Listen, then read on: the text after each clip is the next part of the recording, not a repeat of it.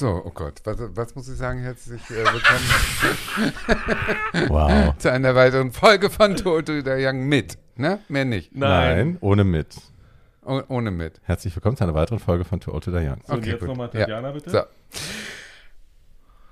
Und damit sind wir wieder für euch da mit einer weiteren Folge von Too Old to the Young.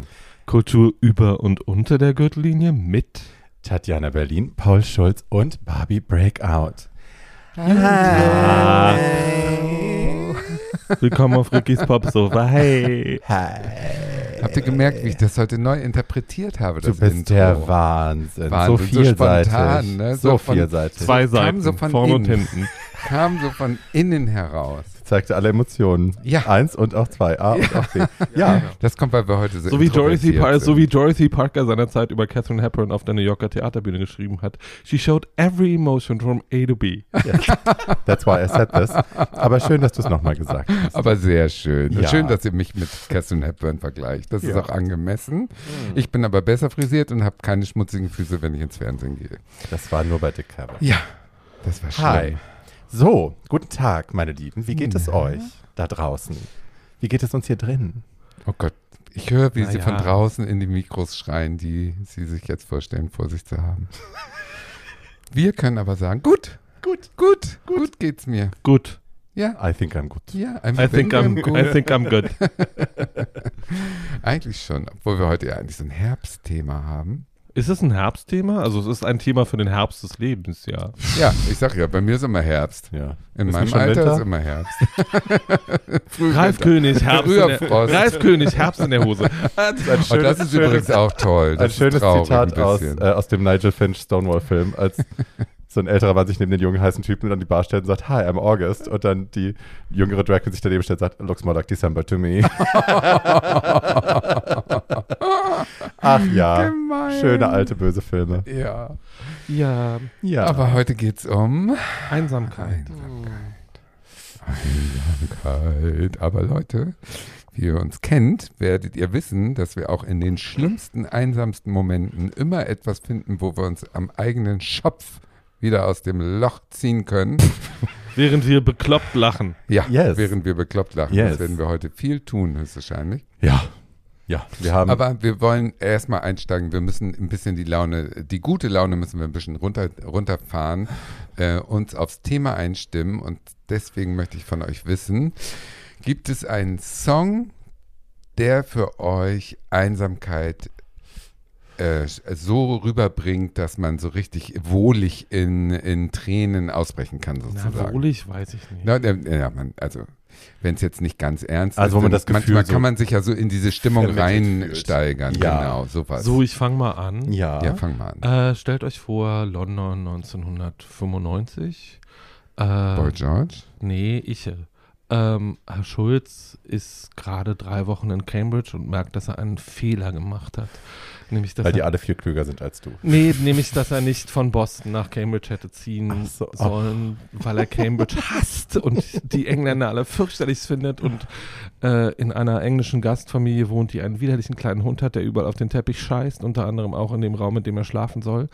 Ähm, und beschließt, dass er jetzt seinen Eltern sagen muss, dass das alles nichts ist und dass er zurück nach Boston geht. ähm, Oh.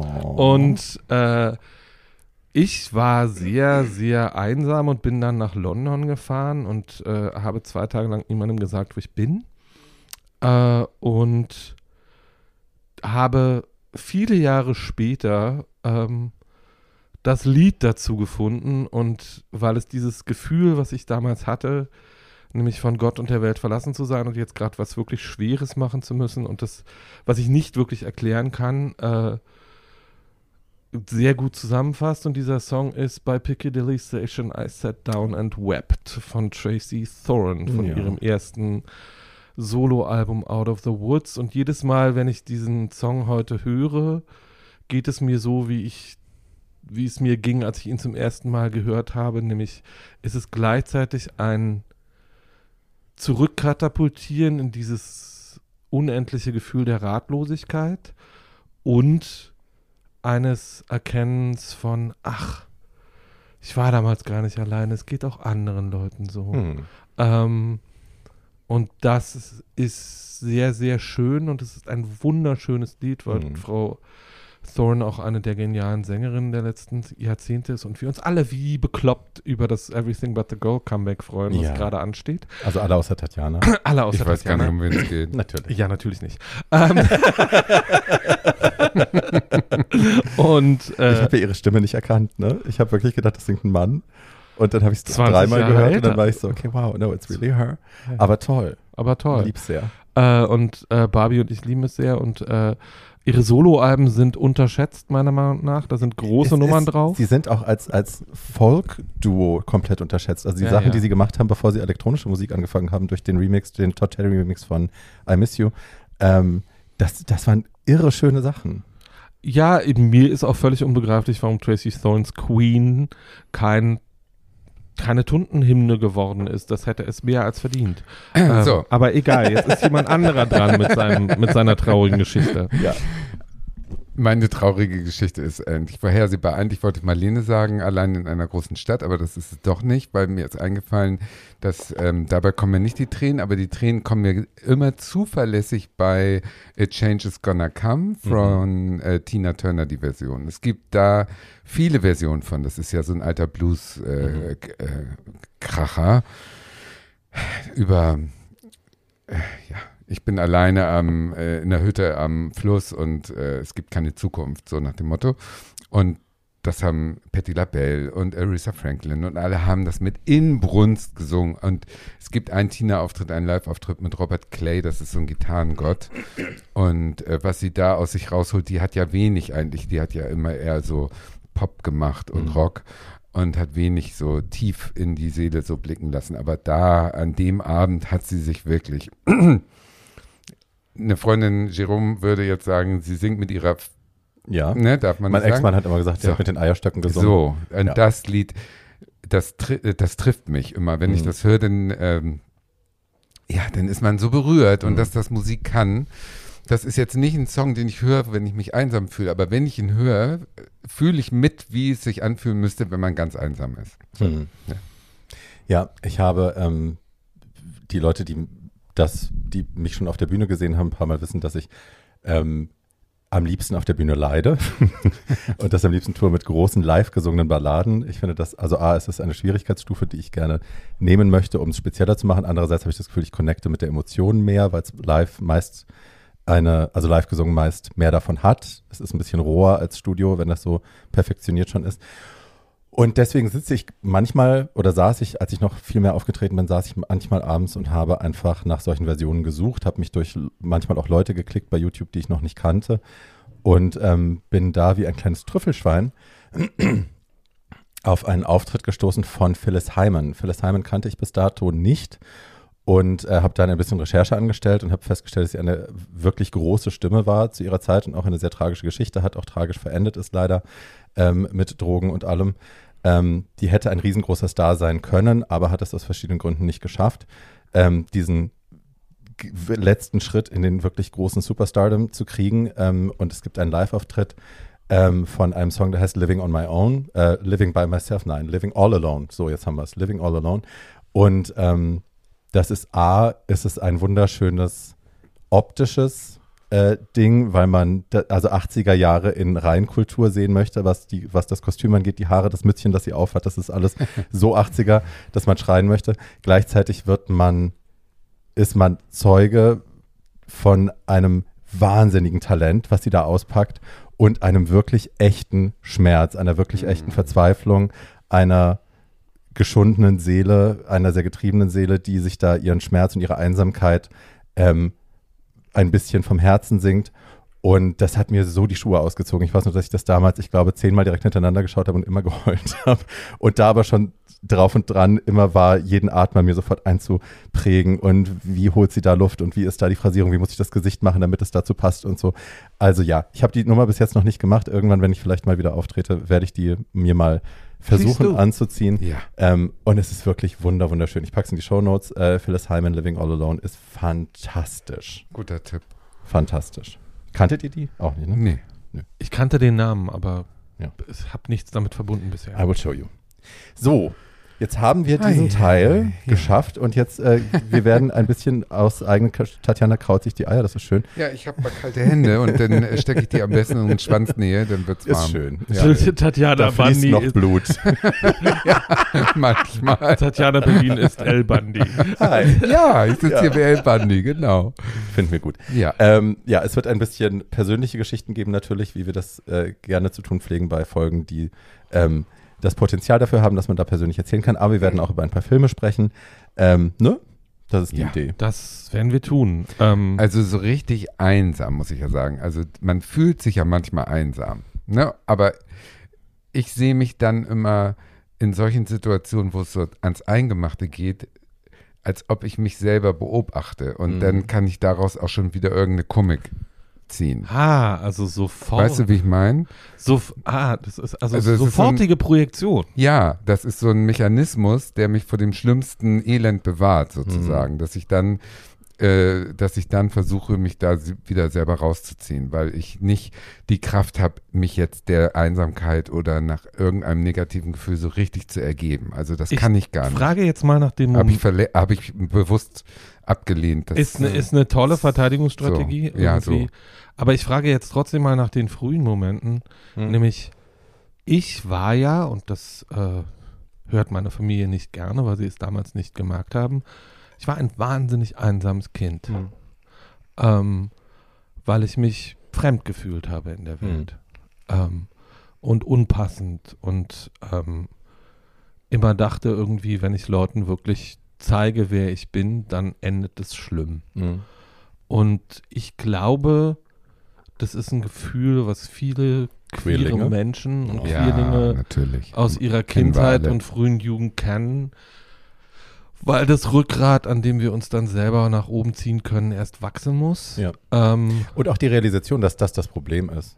Also nicht, ich erinnere mich an solche Zeiten, und das habe ich erst retrospektiv beim Schreiben zum Beispiel dann gemerkt, dass mir klar geworden ist, das war das Gefühl, was mich so isoliert hat. Das war das Gefühl, wenn ich mich offenbare, werde ich gecancelt, werde ich geothert, werde ich ausgestoßen. Damals war mir das gar nicht naja, klar. das, das, was dabei natürlich passiert, ist, du machst natürlich all das und ohne das jetzt, äh, äh, ohne irgendwie jetzt Victim Blaming zu machen, aber die Funktionsweise ist ja, dass du dir all diese Gefühle, von denen du glaubst, dass sie andere Leute über dich haben könnten, Mhm. selber anziehst Mhm. ähm, und denkst, du bist schlimm, du bist widerlich, du bist eklig, äh, du kannst nicht nach außen gehen mit dem, was du wirklich bist, sonst äh, merken das andere Leute auch und, die, Warum sie Reaktion, und die Reaktion ist dann ja, Tatjana? Erklär. Gaga?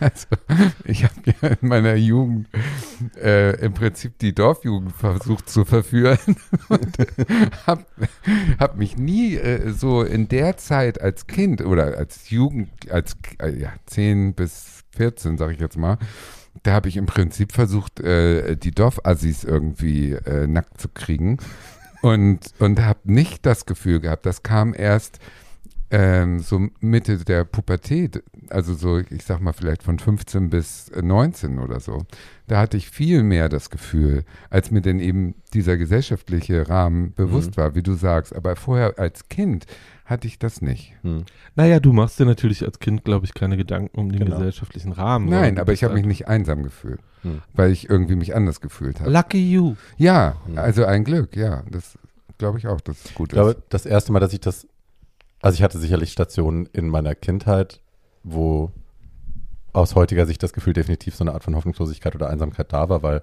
ne, ich in einer Situation war, wo ich mich nicht gesehen gefühlt habe oder wo ich das Gefühl habe, keiner interessiert sich für mich oder so.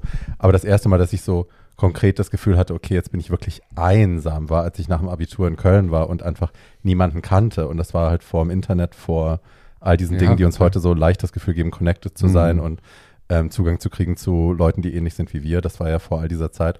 Und dann saß ich halt, ne, wie man das so macht, wenn man in eine neue Stadt zieht, du sitzt da alleine und hatte, wir hatten, also wir hatten ein paar Kanäle, aber es ist jetzt auch nicht so, dass man sich da vor Netflix hin hätte legen können und sagen Nee. können, ja Gott, dann ist das eben so. Ich bin aber trotzdem abgelenkt. Ich hatte nichts, um das zu regulieren, groß. Mhm. Und bin dann da abends wirklich alleine durch die Straßen gestromert in, mit einem ganz massiven Hunger und Bedürfnis nach menschlicher Connection, was ja Gott, hätte ich heute dich da getroffen, ich hätte dich vom wie ich weggevögelt habe. ich hätte dir Ich deine hätte Einsamkeit genommen. Hätte ja. mich sehr gefreut, hättest du das getan. Schade. Ja, schade. Ähm, aber dann würden wir heute vielleicht nicht mehr hier sitzen. Who knows? Wir würden anders miteinander reden, höchstwahrscheinlich. Ihr würdet wahrscheinlich gar nicht mehr miteinander reden. Nein, nein. Oh. Aber das erinnere ich sehr genau. Also, dass ich da wirklich nachts durch die Straßen bin, einfach darbind Ja, nach menschlicher traurig, Connection. ja.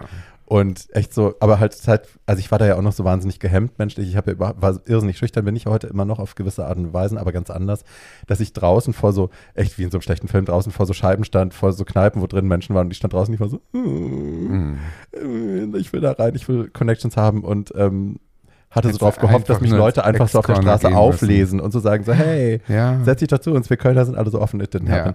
Ähm, also es ist dann um, über Umwege passiert, das hat auch nur ein paar Monate gedauert, aber die Zeit erinnere ich als eine sehr, sehr einsame. Ja. Also wirklich also destillierte Einsamkeit. Habe ich schon mal über meine Abi-Feier geredet?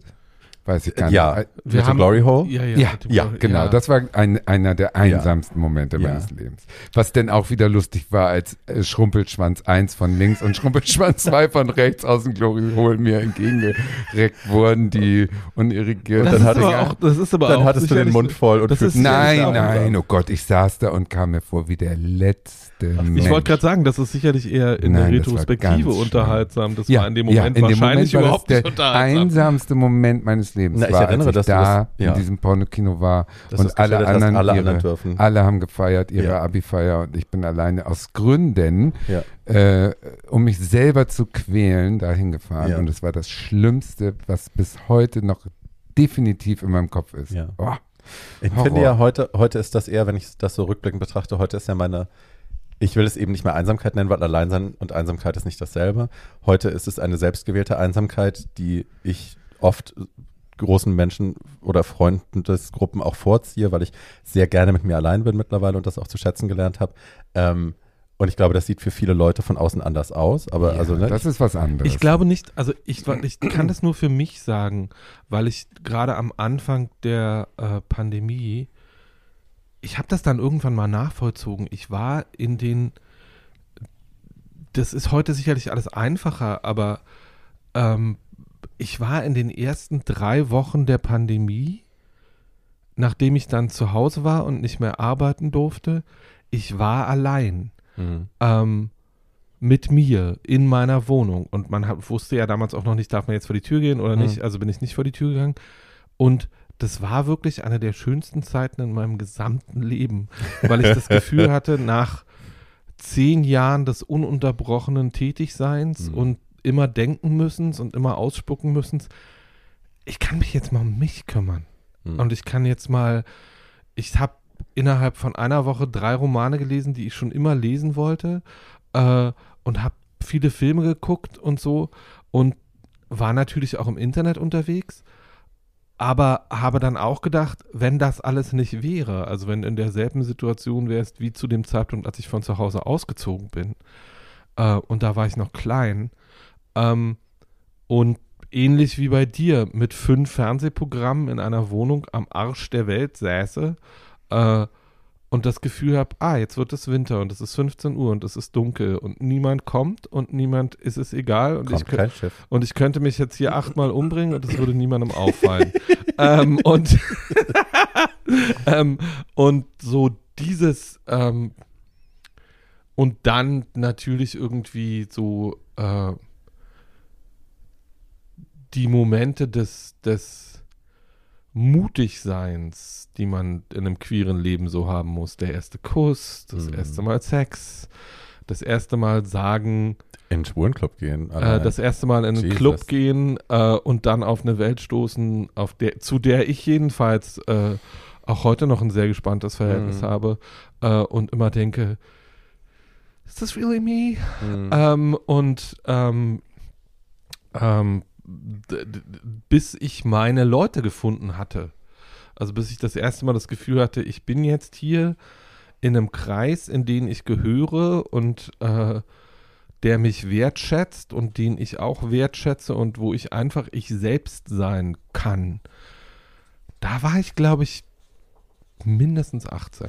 Und wir hatten noch Glück, dass wir damals ohne diesen äh, immerwährenden Internet sich äh, exposen, im Internet Mhm. zwang sozusagen. Wir konnten noch einsam sein sozusagen ohne Zeugen. Heute sind sie es ja miteinander. Aber das also wenn ja- du das heute auf irgendeinen einen Chill gehst heute von irgendwelchen 20-Jährigen, nicht, dass ich es tue, aber einmal als ich war, Aber du würdest, wenn sie dich nee, ich ließen. war auch einmal und dann, ähm, die sitzen da alle mit ihren Handys und starren in die Handys, während sie sich da durchbumsen lassen und sind völlig isoliert voneinander. Also das ist die totale Einsamkeit, obwohl da 20 Leute gerade rumvögeln. Und das ist ja noch schlimmer, finde ich, als meine einsame Jugend in, in, in Teilen auf dem Dorf. Da würde ich Weißt gerne du? nachhaken wollen, weil es ist für mich gerade darüber nachgedacht, als Paul das erzählt hat, dass ja die, also, ne, ich habe das ja bewusst gesagt, dass es damals eben noch kein Internet gab und so, man war halt der Einsamkeit so ausgeliefert und du beschreibst es als was Positives eigentlich, aber ich frage mich, ob das, also heute haben wir ja schnell das Gefühl zu connecten und ich glaube für viele Leute, gerade wenn wir jetzt uns vorstellen, wir leben nicht in der Großstadt, sondern wir leben irgendwo auf dem Land Mhm. und um uns herum sind wirklich nur Leute, die uns nicht verstehen und Mhm. wo es potenziell gefährlich ist, sich Mhm. zu zeigen als der, der man wirklich ist. Ähm, das schützt einen doch auch vor Einsamkeit. Also die Möglichkeit, online seinen Tribe zu finden. Es ist Total. vielleicht nicht in direkter Face-to-Face-Connection, aber es gibt einem doch wenigstens das, die Gewissheit viel früher schon, als wir das hatten, dass da draußen Leute sind, die so sind wie du. Hm. Und jetzt nicht nur, Bin ich es gibt sicher. auch Homosexuelle irgendwo anders, sondern ähm, oder queere Menschen irgendwo anders, sondern die Gewissheit, es gibt Leute, die auch in diesem Subgenre quasi so ticken wie du. Ich Findest du das nicht sicher. positiv? Ich bin nicht sicher.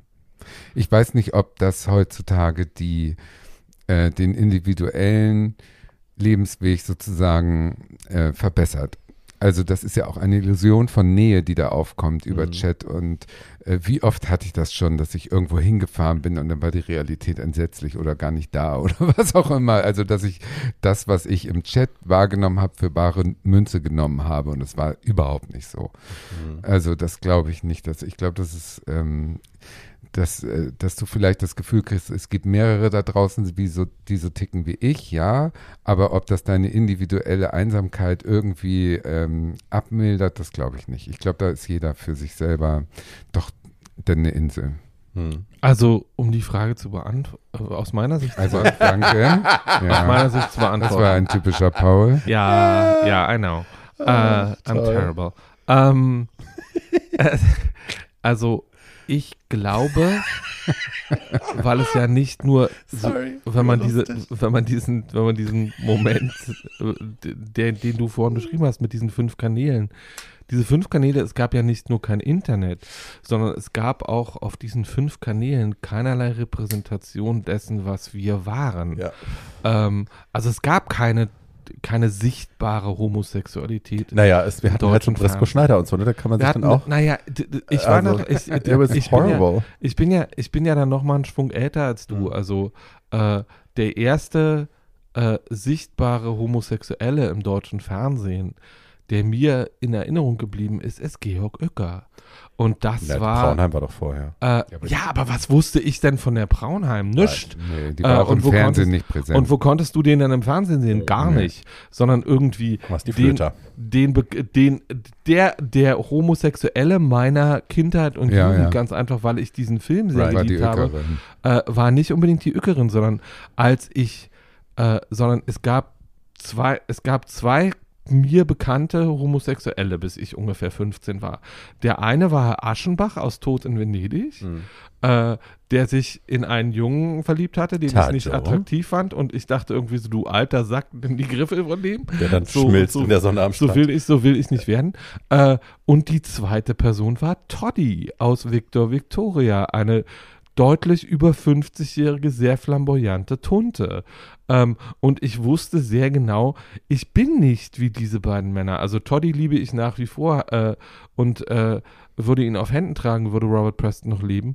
Aber äh, so dieses, ich möchte Leute sehen, die so sind wie ich. Hm. Und ich glaube, dass das 12- und 15-Jährigen oder 10-Jährigen heute mit Netflix dann doch schon sehr viel leichter gemacht Ja, das wird. glaube ich auch. das Zumindest stimmt schon. Repräsentation zu Ja. finden für das, Ja, was Das sie stimmt. Aber das ändert nichts an der Lebenssituation. Wenn du heute 15 bist und dich in der Familie outen musst und dann nicht ein gutes Umfeld hast, dann ist es genauso schrecklich und Mhm. einsam, Mhm. trotz aller positiven Role Models, die du Mhm. überall sehen kannst, weil deine individuelle, ähm, die Hürde, über die du springen musst, interfamiliär, die ist Mhm. immer noch gleich hoch. Das Mhm. glaube ich schon.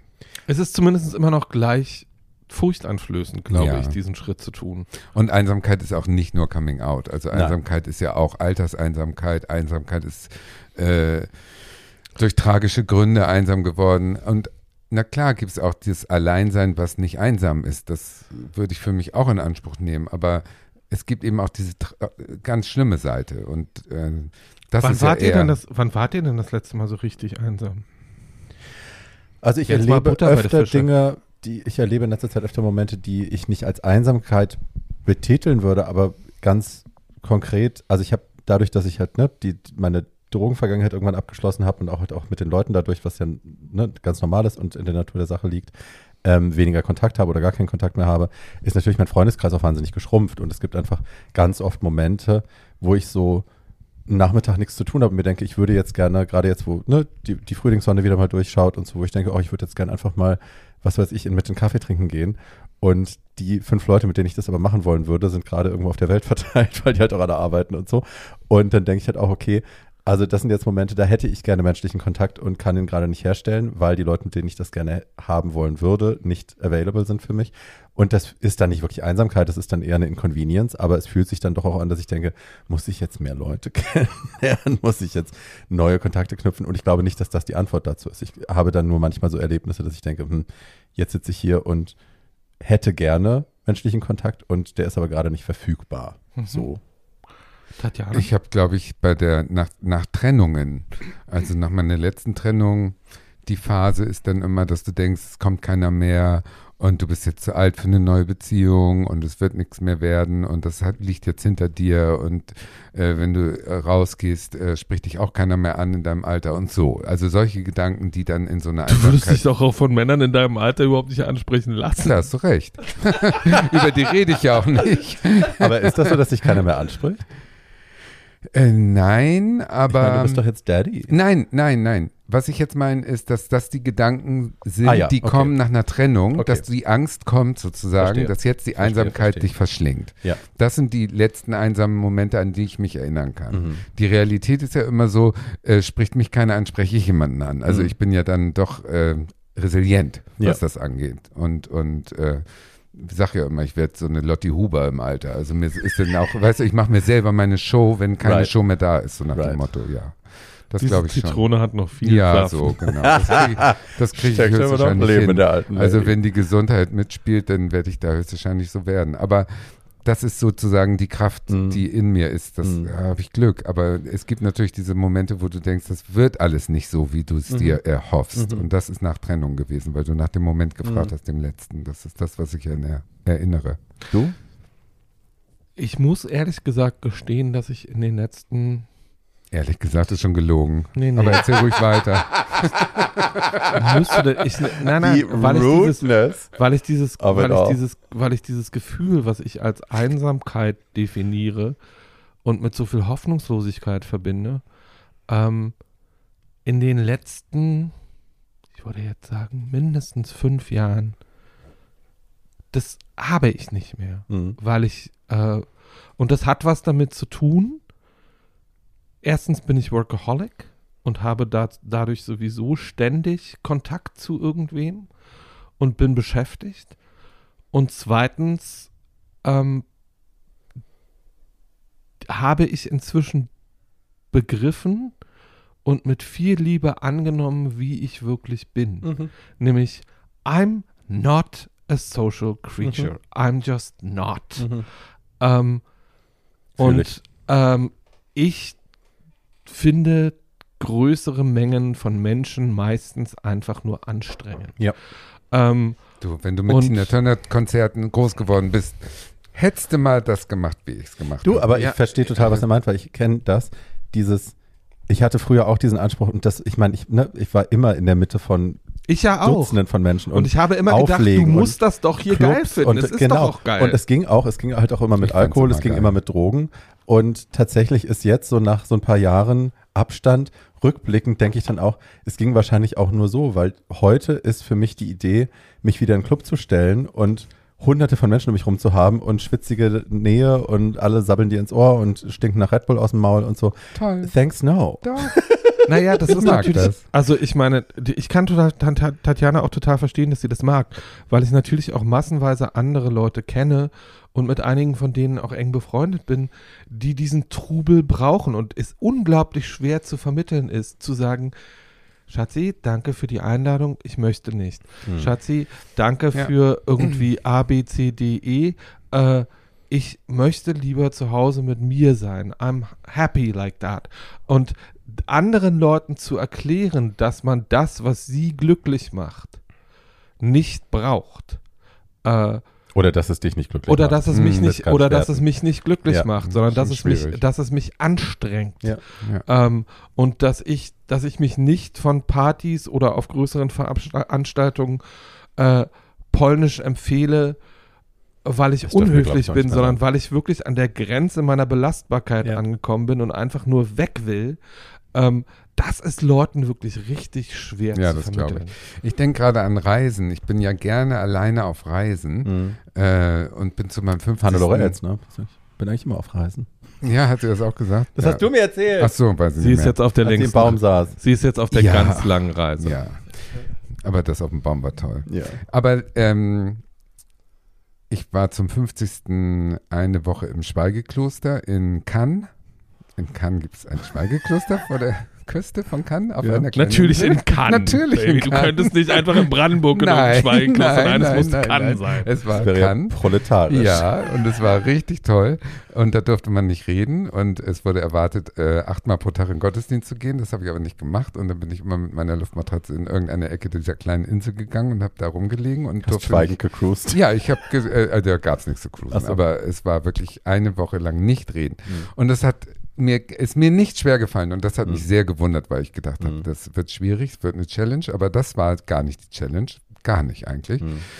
Also mit anderen Worten, ich bin gerne alleine auf Reisen. Ich bin auch immer alleine äh, irgendwo hingefahren. Aber jetzt zum Beispiel, wenn ich jetzt planen würde, nochmal nach Rio zum Karneval meinetwegen nächstes Jahr. Also wenn ich es mir leisten kann, würde ich es gerne machen, damit ich es endlich mal wieder oder überhaupt mal erlebe.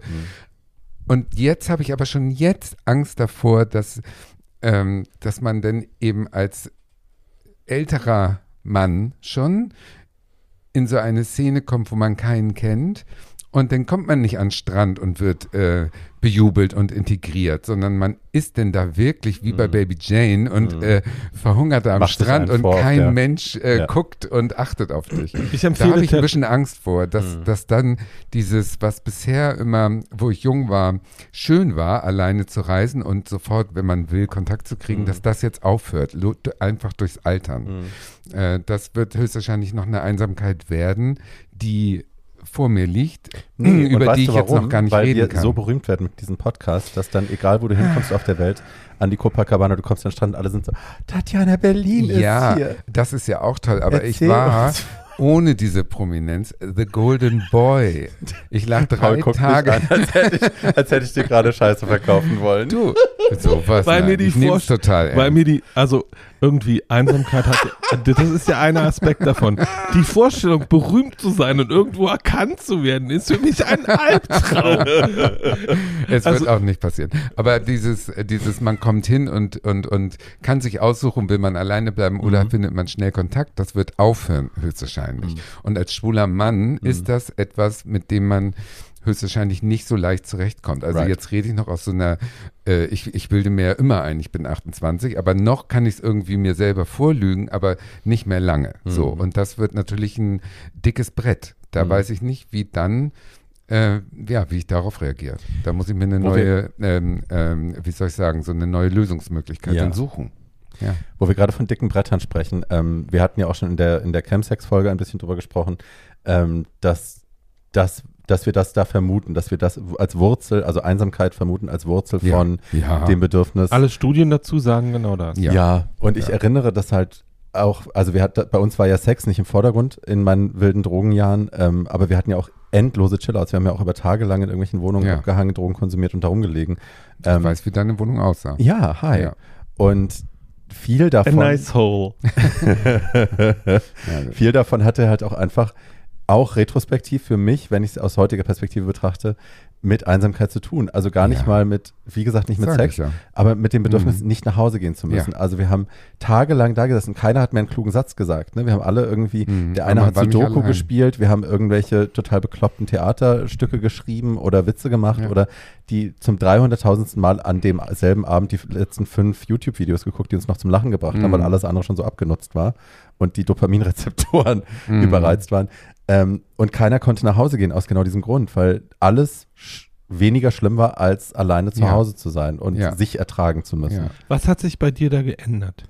Also Keine Therapie, Drogen mehr. Therapie, nee, The Therapie war, war der, der Knackpunkt. Also irgendwann zu realisieren, da, da all das, was ich, was ich empfinde oder nicht empfinde, all das, was meine Depression ausmacht, was so schlimm ist, dass ich es nicht mehr trage, weswegen ich zur Therapie gegangen bin, dann in der Therapie zu erkennen, was ich vorher intellektuell schon wusste, aber noch nicht integriert hatte, dass das die Wurzel von allem ist. Ne? Also ein Teil der Wurzel ist, dass ich das Problem, was dem Ganzen zugrunde liegt, nicht angegangen bin, sondern versucht habe, das zu regulieren mit Drogen, mit Mhm. und in dem Moment, wo ich das weggenommen habe, diesen Regulator, bin ich dem eigentlichen Problem gegenübergestanden und habe dann auch durch, den, durch die therapeutische Hilfe die Kraft gehabt, das anzugehen. Und dann war das nicht mehr nötig. So, also, ne, da, aber das ist ein Prozess von mehreren Jahren, über den wir da sprechen. Und auch die Jahre davor, wo ich das vermieden habe, gehören ja auch zu dem Prozess. Also es war ein langer, langer, langer Weg, Mhm. um irgendwann an den Punkt zu kommen, zu sagen, okay, jetzt nehme ich dieses Ding aus der Gleichung und gucke, was dann jetzt bei dem Ergebnis rauskommt. Und das war dann was Besseres. Und seitdem kann ich daran festhalten, habe keine Probleme mehr daran festzuhalten. Also ich habe überhaupt keine, Be also Anwandlungen mehr, überhaupt irgendwie Kokain nochmal anzufassen oder so. Das ist alles ne, lange in der das- Vergangenheit und juckt mich nicht mehr. Ich finde das total wichtig. Ähm, ich glaube, Einsamkeit hört an, zumindest ging mir das so. Einsamkeit gehört an, hört an dem Punkt auf, wo du andere Leute nicht mehr dazu brauchst, dich wieder zu spiegeln, um wahrzunehmen, dass du da bist. Ich glaube, Äh, es und da, dass wo man okay bist. ertragen kann. Naja, selber, ich, ich ohne würde dass jetzt, andere Leute ich, dabei ich sind, um würde das jetzt, meint er, oder? Ich würde jetzt, ich, ich würde nicht das Verb ertragen benutzen, sondern ähm, ich genieße mich. Und ich hätte, wenn du mir mit 14 irgendwann gesagt hättest, Ich dass, genieße dich dass auch, ich, Paul. äh, danke schön, Baby, äh, Ich bin ich, extra leise geblieben. nein, aber so auch das, auch das, auch das, In so dass ich diese, dass ich diese, ähm, ich irgendwie habe meine 20er und einen großen Teil meiner 30er damit zugebracht, zu glauben, ähm, dass ich diese Bestätigung von außen brauche, dass mir andere Leute, dass ich erst okay bin, wenn andere Leute mir sagen, dass ich okay bin. Ähm, oder mir das irgendwie anders zeigen, nonverbal. Ähm, und ähm, jetzt, so nach fünf Jahrzehnten auf dem Planeten, bin ich schon eine ganze Weile an dem Punkt, wo ich dieses Feedback nicht mehr brauche, weil ich weiß, dass ich okay bin. Ähm, und ähm, das Feedback zu bekommen ist natürlich trotzdem wunderbar und fühlt sich gut an und ist, ist schön, auch wenn ich komplett, äh, auch wenn ich Komplimente an sich, also es ging mir irgendwie, ich habe am Ende des letzten Jahres wirklich hart an einem Projekt gearbeitet, was dann sehr gut geworden ist. Ähm, und wenn mir andere Leute dafür Komplimente gemacht haben, habe ich gemerkt, also das war ist auch, so- ist auch so ein Grundding in meinem Leben, ich kann mit Lob nichts anfangen. Hm. Ich, ich weiß nicht, wie ich darauf reagieren soll, because I'm not doing it for you, I'm doing it for me. Ähm, und ich weiß selber, ob das okay ist oder nicht, was ich da gerade gemacht habe. Und äh, wie andere Leute das finden, ist mir in dem Moment eigentlich relativ egal. Da bin ich Ähm, definitiv noch nicht so weit. Also ich liebe es sehr, Komplimente zu bekommen und so gesagt zu bekommen, dass ich toll bin. Ja, und ich glaube, Macht die. Ich weiß nicht, wie ich darauf reagieren soll. nee, also Außer, ich, außer ich kann- Danke, das ist, richtig- das ist Klar, reizend, dass wenn sie das Leute sagen. mir Lob aussprechen, bin ich auch erstmal so, äh, I don't know what to do. Aber innerlich macht das sehr viel mit mir. Ich glaube, die, I've always depended on the kindness of Well, that's a stupid thing to do, as Meryl says in Angels. ich habe, glaube ich, die ganze Tatjana-Figur ist erfunden, äh, damit ich äh, äh, mir Applaus und Aufmerksamkeit hole, wenn ich das Gefühl habe, als Ingo habe ich jetzt nicht mehr genug gekriegt. Ja.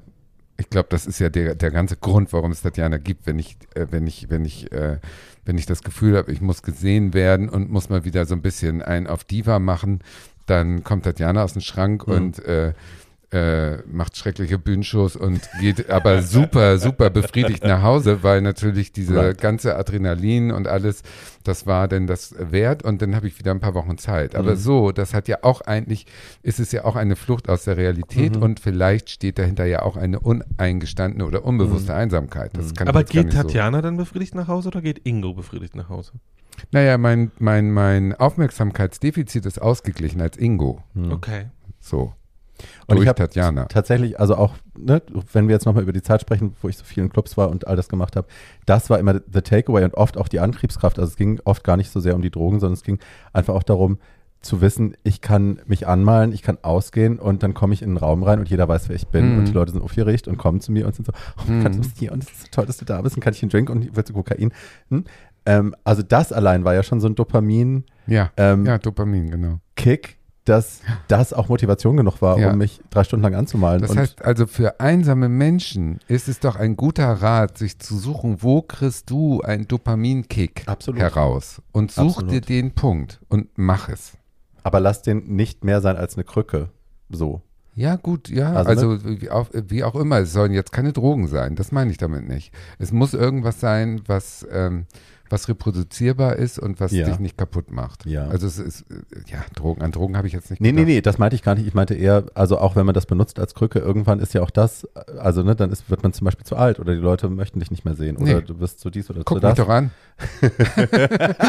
Tatjana gibt es noch mit Jede 85. Aufmerksamkeit ist Aufmerksamkeit. Nein, also für Okay. mich ist diese Krücke zum Beispiel eine Krücke, die kann ja keiner bestimmen, äh, Right. jetzt ist die Krücke abgenutzt. Right. Und ich Okay. meine- Solange ich denke, dass es mir hilft. Verstehe. fertig. Geil. So. Und ich meine, Tatjana ist ja auch ein schlau designtes Image, weil das kannst du auch mit, das kannst du auch mit 70 noch machen, wenn du willst. so. Die Luft nach unten ist dünn. Also ich Naja, also das ist ja, also das ist ja das, was ich mit Ich schlau empfehle design, meine letzte das ist- Bühnenshow auf Insta das ist ja, das ist ja schlau, das ist was, die das, was ich mit schlau designtem. Image meine, wenn man sich so ein Image zulegt, wo der Fall in die absolute Erwartungshaltung Tiefe nicht weit niedrig ist, ist. äh, dann, dann du, die eigene, der eigene Gradmesser ist entscheidend. right. Ne? Wenn ich Ja, aber das ist bestimme, ja- ich bin Superstar, bin ich Superstar. Das ist ja das, was die ich- Leute das sagen. Das ist ja so das, was ich meine, an dem Punkt anzukommen, wo du dir selber darüber im Klaren bist. Äh, oder dich zumindest selber so fühlst. Ist ja egal, ob es jetzt eine Ja, Illusion ist oder vollkommen nicht. egal. Weil Delusion. äh, so, Delusion ist äh, solange du selber das Gefühl hast, I did a good job, Ja, that was great. So. Ähm, Und ich ne, meine, das so- ist ja auch am Ende des Tages die Wurzel von Drag, ne? Äh, Eine große Dosis von Delusion ist, Absolut, Ja. absolut, absolut. Und auch wenn irgendwas richtig schief geht, wie äh, zum Beispiel gestern, also, ja, ne, so, dann ist es auch nicht schlimm, weil es ist lustig gewesen. aber jetzt, also ich kann da ja, äh, wenn die Leute sagen, oh Gott, die Alte, was macht die denn da auf der Bühne? Das ist ja alles fürchterlich und sich schaudernd wegdrehen. Ich hatte ja mein, den Spaß meines Lebens in diesen zweieinhalb Minuten. das ist, also das Und das kann ist doch das nicht. Tolle. Das kann ich nicht. Für mich ist das, und das ist eine Aufgabe, ich habe gestern ein Video abgefilmt von RuPaul's Drag Race. Da gab es in der Staffel mit Crystal Method und diesen ganzen Leuten gibt es eine Frau, die in dem Judging Panel sitzt und ich glaube, die, ist das eine Improv-Challenge? Es ist eine Stand-Up-Challenge, die schief geht bei einer, bei Widow Van Du, genau. Und dann sagt die bei Widows äh, Bewertung, beim Judging sagt sie dann irgendwie, du musst, das habe ich gelernt, weil ich war irgendwie Musical Kid oder so und ich habe gelernt, ich muss meine, mein Handwerk, meine Craft trennen von meinem persönlichen Wert. Denn wenn was schief geht, dann ist es handwerklich schief gegangen oder es ist, hat an dem Mhm. Abend nicht funktioniert, aber es ändert nichts an Dem dem, was du wert, Wert. bist. Ja. Und das habe ich noch nicht. Also für mich Ja. ist, wenn ich öffentlich in Scheiße greife, ist das, fühlt sich das immer noch an, als wäre ich als Okay. Person jetzt weniger wert. Und das muss ich lernen. Und Ja, das aber ist das ist wahnsinnig toll, dass Ja, du das schon hast. Aber das ist bei mir auch so, weil ich nicht äh, non-binär bin oder äh, die, die, äh, die Trans-Persönlichkeit an meiner eigenen Persönlichkeit ist, sondern es sind wirklich Kasper und Gretel. Also es sind völlig verschiedene, völlig verschiedene Schuhe und Okay. dadurch ist es natürlich viel einfacher, Okay, das verstehe. zu trennen, als jetzt zum Beispiel bei dir. Verstehe. Weil bei dir geht es viel mehr an die eigene Substanz. Ja. aber es ist, ganz, es ist ganz spannend, weil mir geht's als, Transe. in, äh, nee, nicht als Transe, sondern in meinem We Handwerk. don't say that word anymore. Also beim, beim, beim, mir geht's beim, mir geht's beim Schreiben so, also bei meiner Form Dürfen wir von- uns selber auch nicht, ich darf mich nicht mehr? Das ist Nein? eine viel diskutierte Geschichte gerade Okay. dieser Tage. Okay. Und ja, dahinter liegt natürlich auch das, also Ja. Transe kommt eventuell von Ja. Transvestit. wir haben gerade dieses Pamela Reif-Ding gehabt auf Instagram und auf TikTok. Und ja, Stupid ich girl. werde als Transe beschimpft. Insofern darf ich das auch für mich benennen, würde ich auch so sagen. Ja, Aber ja, sagen. es gibt, ähm, wird heiß diskutiert, ob uns das zusteht oder ob das nur Transmenschen zusteht. Ja, also Tatjana sagt, es steht ihr zu. Punkt. So, Ähm, erzähl weiter, Paul. Naja, mir geht's als Autor so, dass ich, wenn ich dann mal irgendwie, also ich habe mich in meinen Zwanzigern beim Redigieren meiner Texte mit äh, Redakteuren um jedes Komma gestritten. Mhm. Äh, das ist inzwischen nicht mehr so, Mhm. weil ich 30 Jahre Arbeit im Hintergrund habe und ähm, also mit meinem Writing-Partner, mit dem ich jetzt gerade arbeite, äh, der kann mir einfach sagen, that's a really stupid idea. äh, und das Einzige, was bei mir, also da, da, das hätte mich in meinen 20ern wochenlang Mhm. zerstört. Das, was jetzt bei mir passiert ist, okay, then I have another. Ähm, Ja. So, das ist alles nicht mehr so, es ist alles nicht mehr lebensbedrohend. Mhm. Das Äh, ist natürlich und- das Gute. Und Das ist Vorteil des persönlichkeitsbedrohend. Alterns. ja, absolut. Ja. Äh, weil du schon weißt, dass du Du kannst was, du äh, bist äh, souverän. naja, und äh, äh, ehrlich gesagt, äh, also wenn du, wenn du einfach zwei Dutzend Mal richtig in der Scheiße gesessen hast, dann weißt du, dass das warm ist. Und dass das vielleicht ein bisschen, dass das Auch nur für die ersten zehn Minuten, ja, wenn wir ehrlich ist, sind. dass es vielleicht ein bisschen, dass es vielleicht ein bisschen riecht, aber dass man danach halt nach Hause geht und es sich abspült und dann ist fertig. Right. Äh, und äh, das ist äh, das ist auch in Liebesdingen bei mir so. Also meine letzte Trennung war sehr, ich würde jetzt nicht sagen harmonisch, weil es hat schon ein bisschen wehgetan, aber äh, es hat mich jetzt nicht mehr wochenlang beschäftigt oder äh, äh, wirklich äh, von Grund auf zerstört oder in Frage gestellt oder irgendwie sowas. Und ich weiß noch, als ich mich, also als ich mein erster Freund von mir getrennt hat, da ging es mir, wie Tatjana eben beschrieben hat, ich irgendwie, ich war Mitte 20 the, oder Anfang 20, the cutest piece of ass for 10 miles äh, und hatte das Gefühl, ich bin hässlich, ich bin olm, ich will niemand mehr, das hier ist alles fertig Mhm. und ich kann jetzt im Prinzip von der Brücke springen. Ähm, und äh, Ja. natürlich äh, irgendwie äh, hat das alles was damit zu tun, dass wir als Kinder und Jugendliche nicht gesellschaftlich damit gefüttert worden sind, dass gesagt wird irgendwie, also als die It Gets Better Kampagne kam, war ich Ende 30 und Mhm. dachte irgendwie so, Honey, I know. Ähm, I'm there, thank you. Ähm, Naja, gut, Und- aber für die Kinder war es. Genau, und, Ja, für ja. Die, und wenn du dann aber gleichzeitig in der Position bist, das anderen Leuten ernsthaft vermitteln zu können, nämlich zu sagen, Schatzi, das fühlt sich jetzt alles komplett furchtbar an und du bist jetzt ganz, hast das Gefühl, du bist ganz alleine auf der Welt. Ähm, aber das ist nicht so, weil hier drüben sind übrigens die alten Tanten, Mhm. äh, die schon achtmal da waren, wo du gerade bist, äh, und wissen, dass das wirklich äh, äh, sich jetzt richtig furchtbar anfühlt, aber dass du darüber in zwei Jahren äh, anders denkst, als du es jetzt Mhm. tust. Äh, und dass sich das dann auch anders anfühlt. Und ähm, deswegen, also irgendwie, ich bin aus vielen Gründen dafür dankbar, älter zu werden. Einer davon ist, dass ich äh, Ja. in meinen 20ern mit einer Menge Leute zu tun hatte, die nicht alt geworden sind ähm, und die mir heute immer noch sehr fehlen. Und wo ich dann denke, so, ich habe das manchmal noch, dass ich irgendwie so Dinge erlebe oder Dinge sehe oder Dinge höre und denk und dann so einen kurzen fünfsekündigen Moment von, ah, Jeff would love that, äh, habe und dann merke, oh, das ist alles 20 Jahre zu spät. Äh, und ähm, dafür dankbar bin, dass es den Kids heute nicht mehr so geht. Es ist oft das Privileg gelebter Lebenszeit, ne? dass wir Dinge, dass wir jetzt mit Abstand darauf gucken können. Ich will gar nicht mehr Alter sagen, aber das Privileg gelebter Lebenszeit im Sinne von, wir haben Abstand zu gewissen Dingen, wir können sie aus Distanz betrachten und wir wissen, um das nicht tot zu prügeln, it gets better, aber du wirst es überleben. so. Also diese schöne Einstellung ist der Hauptperson meines Films nicht gegeben. Falls wir jetzt schon über Film Ja, reden let's. sollten, Tatjana hat beschlossen, Dann- der Talk, der Talk ist vorbei und wir gehen jetzt auf die Filme. Nein, wir reden- dann wir reden einfach- es jetzt ein Ja. Moment, um Please do. genau dieses, was du gerade gesagt Mach das. hast. Das gibt ja auch Menschen, die das nicht können. Ja. ne, die verkrampft versuchen, an dem Ruhm der Vergangenheit festzuhalten. Mhm. Soll ich loslegen? Yes, nach der Einleitung musst du jetzt Ja. loslegen, weil sonst wird's komisch. Und da gibt es ja viele Meisterwerke des Kinos, die wir hier schon besprochen haben. Unter anderem als Stichwort Sunset Boulevard Mhm. ist ja so ein Beispiel. Was wenige von euch wissen, zum Beispiel auch Anwesende nicht, ist, dass es ein deutsches Meisterwerk gibt, also ein um deutsches, ein deutsches Sunset Boulevard. Ja.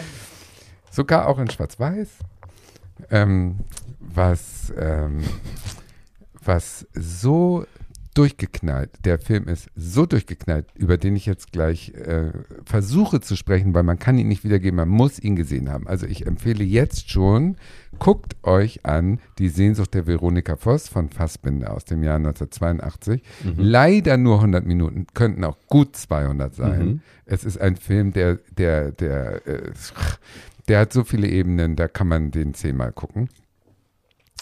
Ähm, die Hauptrolle spielt äh, Rosel Zech. Rosel Zech ist ein, eine erbärmliche Alterskarriere äh, vergönnt gewesen.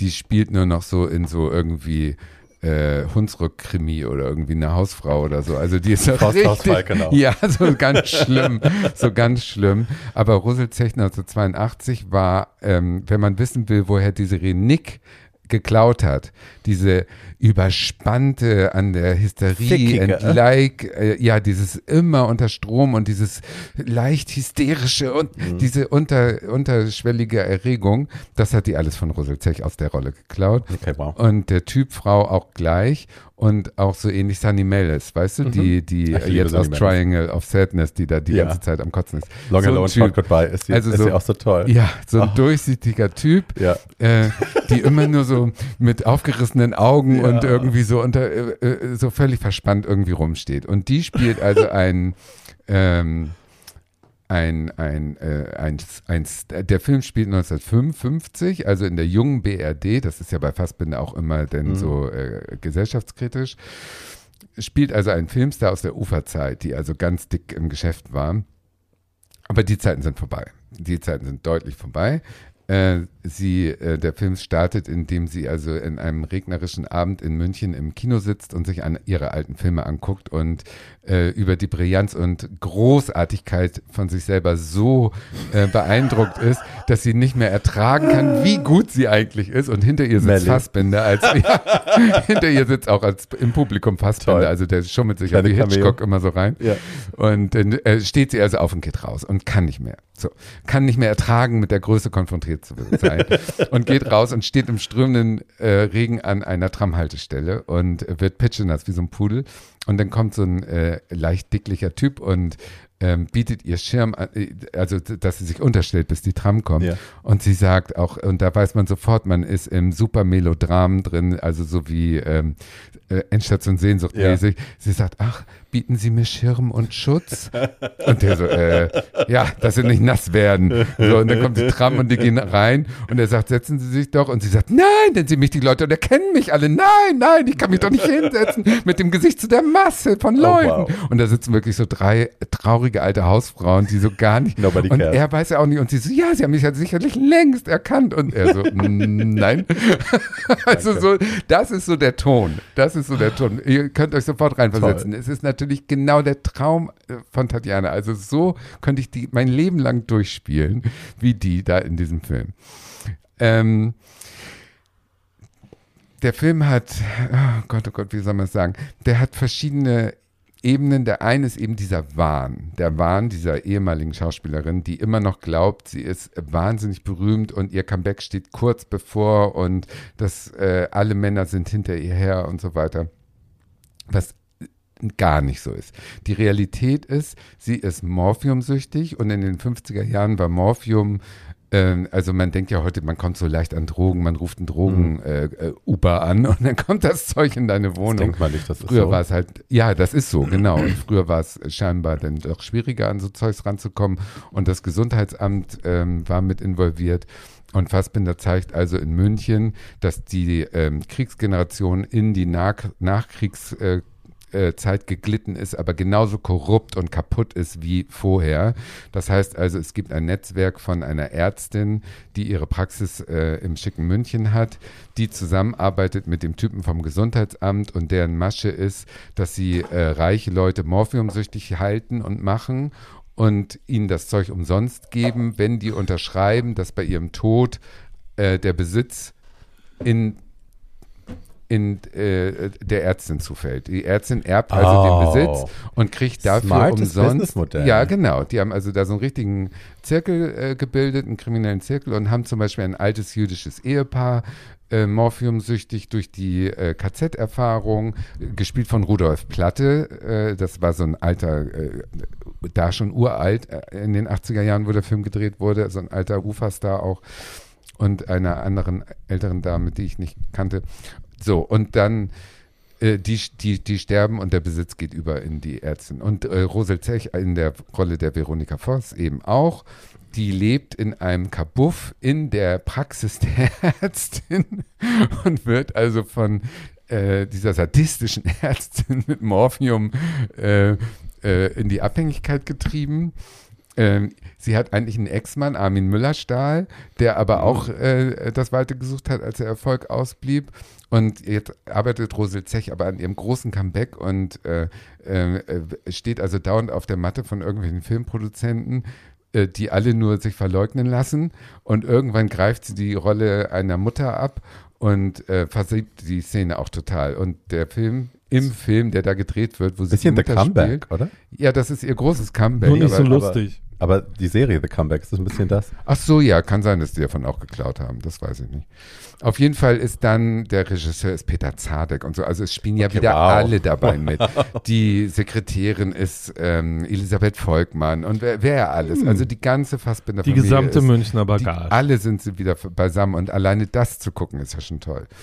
So, und dann gibt es eben diesen Mann, der ihr Schirm und Schutz gegeben hat. Das ist ein Sportreporter, der ist also in der Zeitungsheini für Sport. Und der wittert nun eine Geschichte, der, der trifft sich dann wieder mit ihr. Und äh, diese Treffen sind so absurd, weil sie so kommt ins Hotel und dann, ach, haben Sie mal kurz 300 Mark, ich habe da gerade eine Brosche gesehen, die muss ich unbedingt kaufen. Und anstatt zu sagen, hör mal Schätzchen, nach der Nummer im Zimmer, die wir hoffentlich gleich haben, kriegst du nicht mal 30 von mir, du abgehaftetes Wrack, zieht er sein Portemonnaie raus und gibt dir 300 Mark und sie kauft sich eine Brosche. Also so, weißt du, so to total durchgeknallt. Und dann sagt er zu seinem Zeitungsheini, hör mal, ich habe hier eine Geschichte, diese alte Schauspielerin ist mir über den Weg gelaufen und irgendwas ist da nicht koscher, ich will mal dranbleiben. Und wie dann auch, du bist Sportreporter, also wie der gar nicht vom Sportressort ins Gesellschaftsressort gelassen wird, wie er kämpfen muss. Und dann hat er auch eine Freundin, Conny Fröbis, Cornelia Fröbis, als relativ coole, abgehalftert so ein bisschen, ach, hast einen neuen Schwarm, ja, ach so, und schläfst auch mit der, naja, dann mach mal, ne? So, so eine abgeklärte. Und die decken nun diesen Skandal der Ärztin auf, also dass da eben äh, die da gefangen gehalten wird. Und ja, der Drogenkurier ist Gunther Kaufmann, immer in Unterhose, in weißer Unterhose, der große äh, schwarze Schauspieler, den Fassbinder ja, auch äh, Ja. nur eingesetzt hat, weil er ihn beschlafen hat und so weiter. Also ganz großes, ganz großes Kino über eine völlig isolierte, einsame Des, wie heißt es, Delusion auf Deutsch? Illusionsabhängige Frau, die einfach ihre eigene Realität sich erträumt Ja. und überhaupt nicht damit klarkommt, dass nichts mehr davon übrig ist und die eben, äh, ja, zum Schluss dann, die Ärztin fährt in Urlaub, sperrt sie ein und lässt so zehn Röhrchen Schlaftabletten liegen. und sie bringt sich dann um mit den Schlaftabletten. Zwischendurch fährt die Ärztin aber auch Spoiler. Ja, ja. doch, man kann wirklich alles erzählen. Zwischendurch, äh, Conny Fröbis deckt dann auf, dass die ohne Rezept, sie kommt so als Reiche und sagt so, ja, meine Villa in Grünberg, das reicht mir alles nicht mehr und ich bin so einsam und ich brauche irgendwas. Ach, hier haben sie ein bisschen Morphium. Und mit dem Rezept, was ein Beweis wäre, geht sie drüben auf der anderen Straßenseite in die Telefonzelle und ruft ihn an und sagt, jetzt habe ich den Beweis, geht aus der Telefonzelle, da kommt die Ärztin und rammelt sie über mit dem Auto und bringt sie um. Also das ist so lustig. Den Film kann ich jedem empfehlen, den sich Es anzugucken. klingt nach so Es Tennessee Williams lastiger. Ja, total. Also Überall über Drama, über ja, Melodram. Über, über Melodram. Und ist das aber, ich, also die Fassbinder-Sachen, die ich geschaut habe, ich bin jetzt wirklich keine Fachfrau, wie wir alle wissen, hi, ähm, das ist ja immer so ein bisschen stümperhaft dann, bewusst auch Nein. gewählt, stümperhaft gefilmt. Das ist, Ist sein, das auch so, nein, oder? das ist sein vorletzter Film und da hat er ja schon dazugelernt. Also in den früheren stehen die ja immer so nebeneinander und gucken starr aneinander vorbei in, Ja. in, in irgendwelche Fernen, um die gesellschaftliche Kälte auszudrücken, weil sie es nicht anders konnten. Ganz wichtig. In diesem Film macht ein Glück Hannes Schigula nicht mit. Insofern sind also picken. richtige Schauspieler da und sie bewegen sich und reden auch, aber er filmt trotzdem immer durch beschlagene Scheiben, durch regnerische Scheiben, durch betropfte Scheiben. Also er hatte immer seine Spleens Right. trotzdem wie früher. She's an artist. Aber es ist der, ja, es ist der vorletzte Film und es ist der Teil 2 seiner BRD-Trilogie, die bestand aus Äh, die Trilogie. Trilogie, die Ehe der Maria Braun, äh, die Sehnsucht der Veronika Voss und Lola. Das waren so die drei, die das Wirtschaftswunder eigentlich konterkarierten, konterkarierten, karierten, Konterkarierten. Ja, ist richtig. so, ähm, also sozusagen zeigen wollten, dass Mhm. unter der Oberfläche die alten Systeme noch weiter Mhm. Sind. Und das hört man in diesem Film hauptsächlich über Radio. Dauernd kommt irgendwie Adenauer, der über Aufrüstung und so weiter schwadroniert. Und in Wirklichkeit siehst du diese korrupte Ärzte mit Mhm. dem Gesundheitsamt, also staatliche Institutionen und so. Ist schon gut gemacht. Guter Film, Goldener Bär 82, also hat auch alle möglichen Preise Mhm. gewonnen. Verdient, finde ich. Und diese ganze Schauspielerriege, es ist schön, die wiederzusehen. Und es scheint eine DVD zu geben, die super, super, super viele Extras hat. Vielleicht lohnt es sich sogar für Hardcore-Fans, die jetzt angefixt sind, sich die DVD Mhm. zu kaufen, weil da wohl noch zehn DVDs mit Extras drin sind. Ja. Das ist mein Tipp zum Thema Einsamkeit, weil wenn ich einsam sein will, dann Nimm so wie Drogen. die. Dann will ich so werden wie die. Sie bildet sich ein, sie ist nicht einsam und sie, sie stirbt It's am very Ende. Sunset Boulevard. Ja, super. Ja. Ach, ein Traum. So Ich muss aber so tatsächlich sagen, also mein, meine Mutter kommt ja aus so einem aus so einem Hause, ne? Das war ja, wir waren ja großindustrielle Leute, es gibt wahnsinnig viel Geld. Meine Mutter hatte immer Kinder, Mädchen, Chauffeure und so den ganzen Rotz. Und das ist aber eine Realität geblieben bis jetzt zu ihrem, also zu ihrer traurigen Gegenwart, dass, äh, also, dass man verschiedene Privatärzte hatte und damit verschiedene Rezepte bekommen hat, ohne jemals eine Diagnose gestellt zu bekommen. Also ne, selbst therapierend, selbst äh, medikierend, sich medizinisch versorgend, wie auch immer man das auf Mhm. Deutsch sagt. Ähm, und die wussten alle voneinander nichts. Ne? Das heißt, die hat das munter hier Tavor, Ja. da Tavor, da Tavor, immer drei Monatspackungen auf einmal und dann bringt man damit halt den Monat schnell drum. Krass. Und ja, und keiner hat je nachgefragt. Und Ja. die Privatkasse hat gezahlt, bis halt irgendwann die Privatkasse nicht mehr zahlen wollte, weil kein Geld mehr da war. Und dann stehst du da mit deiner ausgewachsenen Sucht, die jetzt 30 Jahre alt ist und auch nicht mehr rückwirkend äh, Mhm. abbaubar ist. Und dann gute Nacht. Ja, So. nicht schön. Nein. So. Nein, ich meine das auch im Spaß. Also ich möchte natürlich nicht so enden, aber es ist schön, das im Film We'll zu see. sehen. Ja, genau. ja, Aber klingt toll. Also, ja, ist ein toller Film. ich bin sehr schnell, wisst ihr, ähm, abgeschreckt davon, wenn irgendwo Fassbinder drauf ist, weil ich denke, ugh, I'm not Nee, gonna enjoy this. nee, nee. Aber das klingt nach etwas, Ja. das ich auf jeden Fall ja, enjoyen Also, total. würde. Sagen wir mal die. BRD-Trilogie, also die drei, Trilogie. Alle, alle drei sind Wenn hier noch Trilogie. irgendjemand Trilogie sagt, raste ich aus. die Trilogie. Werf ich mich auf den Boden und BRD-Trilogie, beiß in die die Tatjana gerade genannt hat und ich glaube auch Kirell Ja. würden dir schon Spaß machen. Ja. Gerell kenne ja. ich natürlich. Ach nee. Natürlich. Ach dann doch. Brad, äh, wie heißt der Wegen Brad? Brad Davis. Brad Davis, genau. Ja. Nackig, natürlich kenne ich den. Okay. Der hat nun äh, auch Längen. Dieser hier hat keine Längen. Ja. Dieser hier, Dass dieser Gerell Längen hier hat. keine- Doch. So, Lange Pimmel hat der. Ja, das auch. unter anderem. ja. Ähm, ich komme jetzt mal zum, ich sage mal freundlich Gegenteil von Kirell. Kurze Pimmel wollen wir nicht hören. Ähm, gar- ich ich würde jetzt mal sagen, Wow. Ja, doch, ich bin hier. Wow. Body Shaming ist ja, mein du Thema. bist unsere ich bin halt Äh, problematische Tatjana- ja, ich bin Tatjana- für die Tatjana, dann ist Ja. dieser Film das ideale Thema für dich zum Thema Oh Bodyshaming. Gott. ähm, ich rede. Halt, du gehst jetzt nicht. Ich gehe nur kurz pinkeln. Oh. So. Ich habe da nicht so lang, das geht schnell. Und Nein, es geht doch jetzt um den Film, den wir äh, ja, hören. Äh, ja, äh, Barbie hat den Film ja gesehen. Ich insofern. auch. Wir reden über ähm, einen sehr aktuellen Film, für den Brandon Fraser gerade die, äh, oder im März den Oscar für den besten Hauptdarsteller gewonnen hat und der von einem meiner Meinung nach genialen Regisseur ist, nämlich Darren Aronofsky. Äh, Aronofsky hat vorher schon so großartige Filme gemacht wie Requiem for a Dream oder The Fountain. Ähm, alles sehr oder sein größter Erfolg war wahrscheinlich Black Swan with äh, Natalie Portman.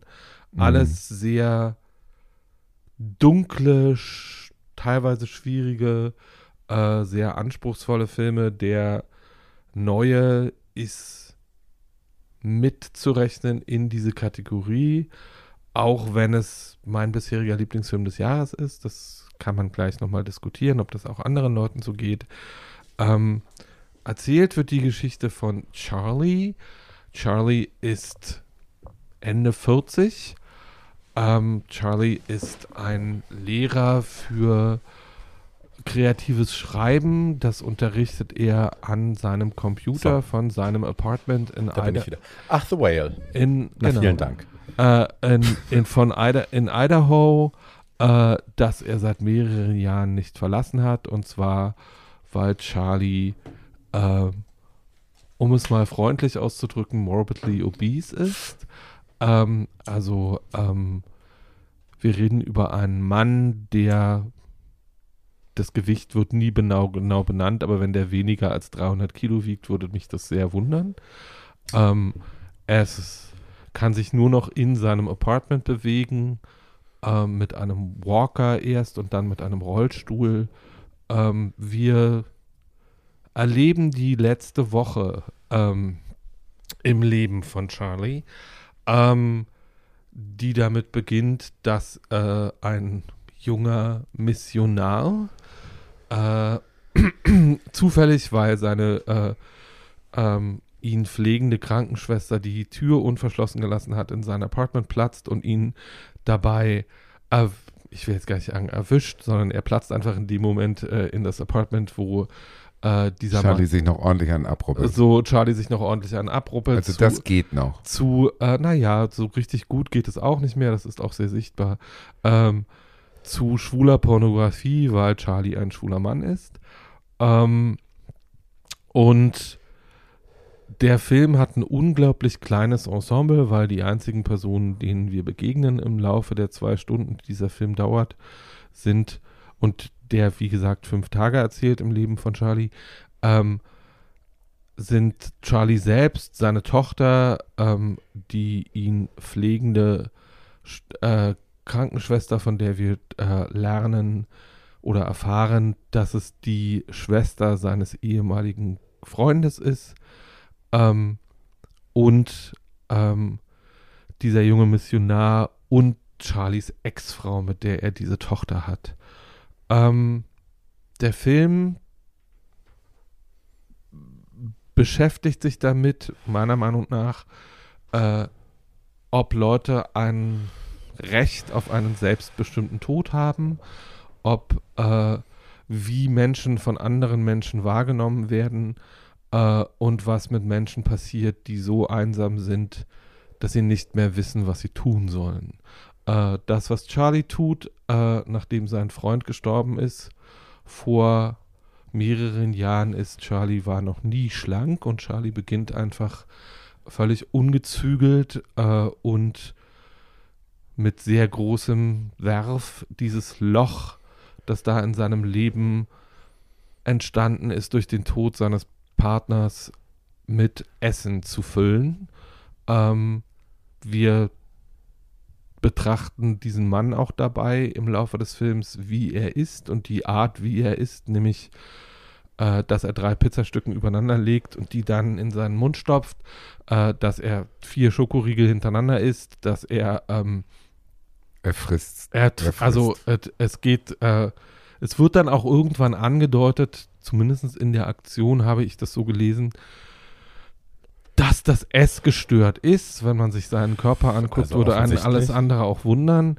Ähm, er hat halt so Fressflashs, in denen er sich einfach vollstopft und denen dann und Der dann bringt sich ganz und bewusst dann, um. und dann erbricht die Art und Weise, wie, das wollte ich noch sagen, die Art und Weise, wie er entschieden hat, sein Leben zu beenden, ist, er frisst sich im wahrsten Sinne des Wortes Ja. zu Tode, weil schon bei der ersten Begegnung äh, mit dieser Krankenschwester, die von der wunderbaren Hang Chao gespielt wird, ähm, die dafür auch für einen Oscar nominiert war, ähm, sagt sie ihm, dein Blutdruck ist übrigens 238 zu 134 äh, und du hast aktives Herzversagen und du musst jetzt aufhören, du musst ins Krankenhaus.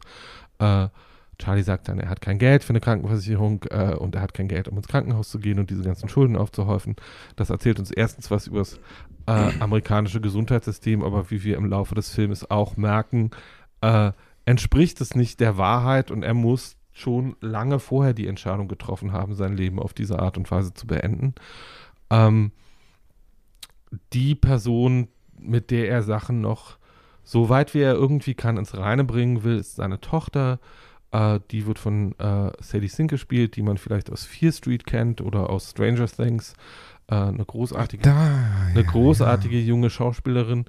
Ähm, und äh, seine Ehefrau wird im zweiten Teil äh, des Films von Samantha Morton gespielt, die wir für The Serpent Queen in diesem Podcast auch schon sehr gelobt haben in diesem Jahr. Ja. Mhm. Ähm, auch die ist wie immer äh, Brillant. brillant bei dem, was sie da tut. Der Film ist etwas, was Tatjana, glaube ich, liebt, nämlich der Film ist ein Kammerspiel, der im Wesentlichen in zwei Räumen spielt und ist von Aronofsky so gefilmt worden, dass einen das nicht stört. Ähm, also wir, wir selbst verlassen Tatjana diesen, nickt. wir lassen diese, äh, genau, Tatjana nickt. Äh, wir verlassen diese Wohnung nur in kurzen Momenten, um wirklich im wahrsten Sinne des Wortes kurz vor die Tür zu gehen äh, und kommen auch nicht weiter als fünf Meter von diesem Raum weg. Es gibt ein paar Szenen, die auf, den, auf der Terrasse spielen. Ähm, der Film ist Brandon Fraser und insofern hat der in einem ähm, unfassbaren Kos Ganzkörperkostüm steckt. Also ähm, die Maske für den Film hat einen weiteren Oscar gewonnen. Wenn man die Figur sieht, die da im wahrsten Sinne des Wortes, glaube ich, entworfen worden ist, ähm, ist es auch total berechtigt, weil dieser Körper, der da gebaut worden ist, äh, jedes Mal, wenn er sich aufrichtet, habe ich immer das Gefühl, diese Person wird zwei Meter größer, als sie im Sitzen eigentlich ist, weil er dann seine ganze Körperlichkeit und seine ganze Masse. Masse und Größe einmal äh, in, äh, in, die, ho- äh, in die Vertikale streckt, sozusagen. Ähm, und trotzdem ist sehr, man kann in dem Film auch lernen, wenn man genau beobachtet, wie übergewichtige Menschen, so schwer übergewichtige Menschen, wie das diese Figur ist, leben. Also der hat sich alle möglichen, über diesen Walker hinaus gibt es Geräte, mit denen er Dinge aufhebt. Er wäscht sich auf eine bestimmte Art und äh, hat die gesamte Wohnung so eingerichtet, dass er sich im Prinzip an Dingen, die von der Decke hängen, entlanghangeln kann. Ähm, und äh, er, nachdem er erfahren hat an diesem Montag, an dem dieser Film beginnt, dass er sterben wird mit größer Wahrscheinlichkeit, wenn er nicht sofort in ein Krankenhaus geht, ähm, beginnt er die nicht nur die Löcher in seinem Leben, sondern auch die Löcher in seiner Wohnung. Also es gibt ein verschlossenes Zimmer in der Wohnung, das ganz bewusst verschlossen ist und das er dann wieder öffnet und in dem auch andere Leute Zugang bekommen. Äh, nicht unbedingt, weil er das will, sondern ganz einfach, weil sie sich den holen. Äh, und das Zimmer ist ein Symbol für diese ähm, Liebe, die da nicht gescheitert ist, sondern die ihm im wahrsten Sinne des Wortes genommen worden ist. Wie genau wollen wir an dieser Stelle gar nicht sagen. Ähm, und der Film endet, und da verrate ich auch nicht so viel, weil das das passieren wird, ist von Anfang an klar, endet mit dem Tod dieser Figur. Bis dahin ist viel passiert, was man als heilsam betrachten könnte, ähm, und zwar für alle beteiligten Figuren. Und äh, man hat ein paar fantastische Darstellerinnenleistungen gesehen, äh, fand ich zumindest. Ich weiß nicht genau, wie vergnüglich der Film ist. Jedenfalls ist es eine bemerkenswerte künstlerische Leistung, die einem da gezeigt wird äh, von allen Beteiligten, die an diesem Film mitgearbeitet haben. Und ähm, es ist eine der einsamsten Filmfiguren, die ich je gesehen habe. Äh, und trotzdem war ich glücklich, als der Film zu Ende war, das gesehen zu haben Really? und daran teilgenommen zu haben. So, wie fandet ihr es denn? Scheiße. Warum denn? Also, ich will jetzt mich gar nicht daran aufhalten, ähm, darüber zu sprechen. Ne? Es gab ja die Hauptkontroverse wegen die diesen Film irgendwie begleitet hat, war ja die, äh, dass er ein Fettsuit getragen hat und es hätte ja auch ein, ein Mensch machen können, der wirklich so dick ist. Darüber will ich überhaupt nicht sprechen, weil das interessiert mich ehrlich gesagt auch gar nicht so wahnsinnig. Ich finde tatsächlich einfach die Darstellung hart problematisch, weil ich finde, Aronofsky arbeitet sich sehr daran ab. Ich finde es very heavy-handed, dass er so die, die Person, die er zeigt, absichtlich ähm, disgusting macht. Also uns auch, also ich habe das Gefühl, er will die ganze Zeit uns einen Spiegel vorhalten, so, hey, hast du schon, hast du schon realisiert, wie du diesen Menschen bewertest, während du ihn anschaust? Fandest und du? Fand absolut. Das auch, also, also ne, gleich am Anfang die erste Szene, dass er da wichsend sitzt und ähm, sich in die Ho also in seinem Elend da sitzt, in seinem schmierigen Shirt, das stinkt bestimmt alles. Du kannst dir vorstellen, wie es da drin riecht. Er kann sich halt auch nicht mehr richtig sauber machen, aber er hat halt auch so aufgegeben und er sitzt dann da, wichst, kommt, spritzt in seine Hose und zieht die Hand einfach wieder raus, sitzt da mit seinem Glibber in der Hose, hat dann auch einen Herzinfarkt. Aber allein das schon. Und dann die Essgeräusche feuchter gemacht worden sind und so, dass wir die ganze Zeit diesen Schweiß sehen, das alles immer so, dass man also ich habe das Gefühl, er legt sehr viel Wert darauf, dass wir eine sehr emotionale Reaktion auf diese Hauptperson haben und dass das ein Ekel ist und dass wir dann quasi uns mit dem Ich Ekel befassen dem- sollen. Das ist verständlich. Ich glaube, hab das ist vor das Ziel. Mann nicht geekelt. Und ich finde diese, also ich habe die letzten Aronofsky-Filme alle scheiße gefunden, to be honest. Ähm, ich fand Mother unfassbar dämlich und ich finde den jetzt auch scheiße, weil ich das, diese Art von Märtyrer-Kreation und ähm, ich halte euch aber gleichzeitig einen Spiegel vor und ihr müsst jetzt selber sehen, wie doof ihr seid, dass ihr das so bewertet. Ähm, ich finde, wie gesagt, ich finde es heavy-handed. Ähm, ich hätte mir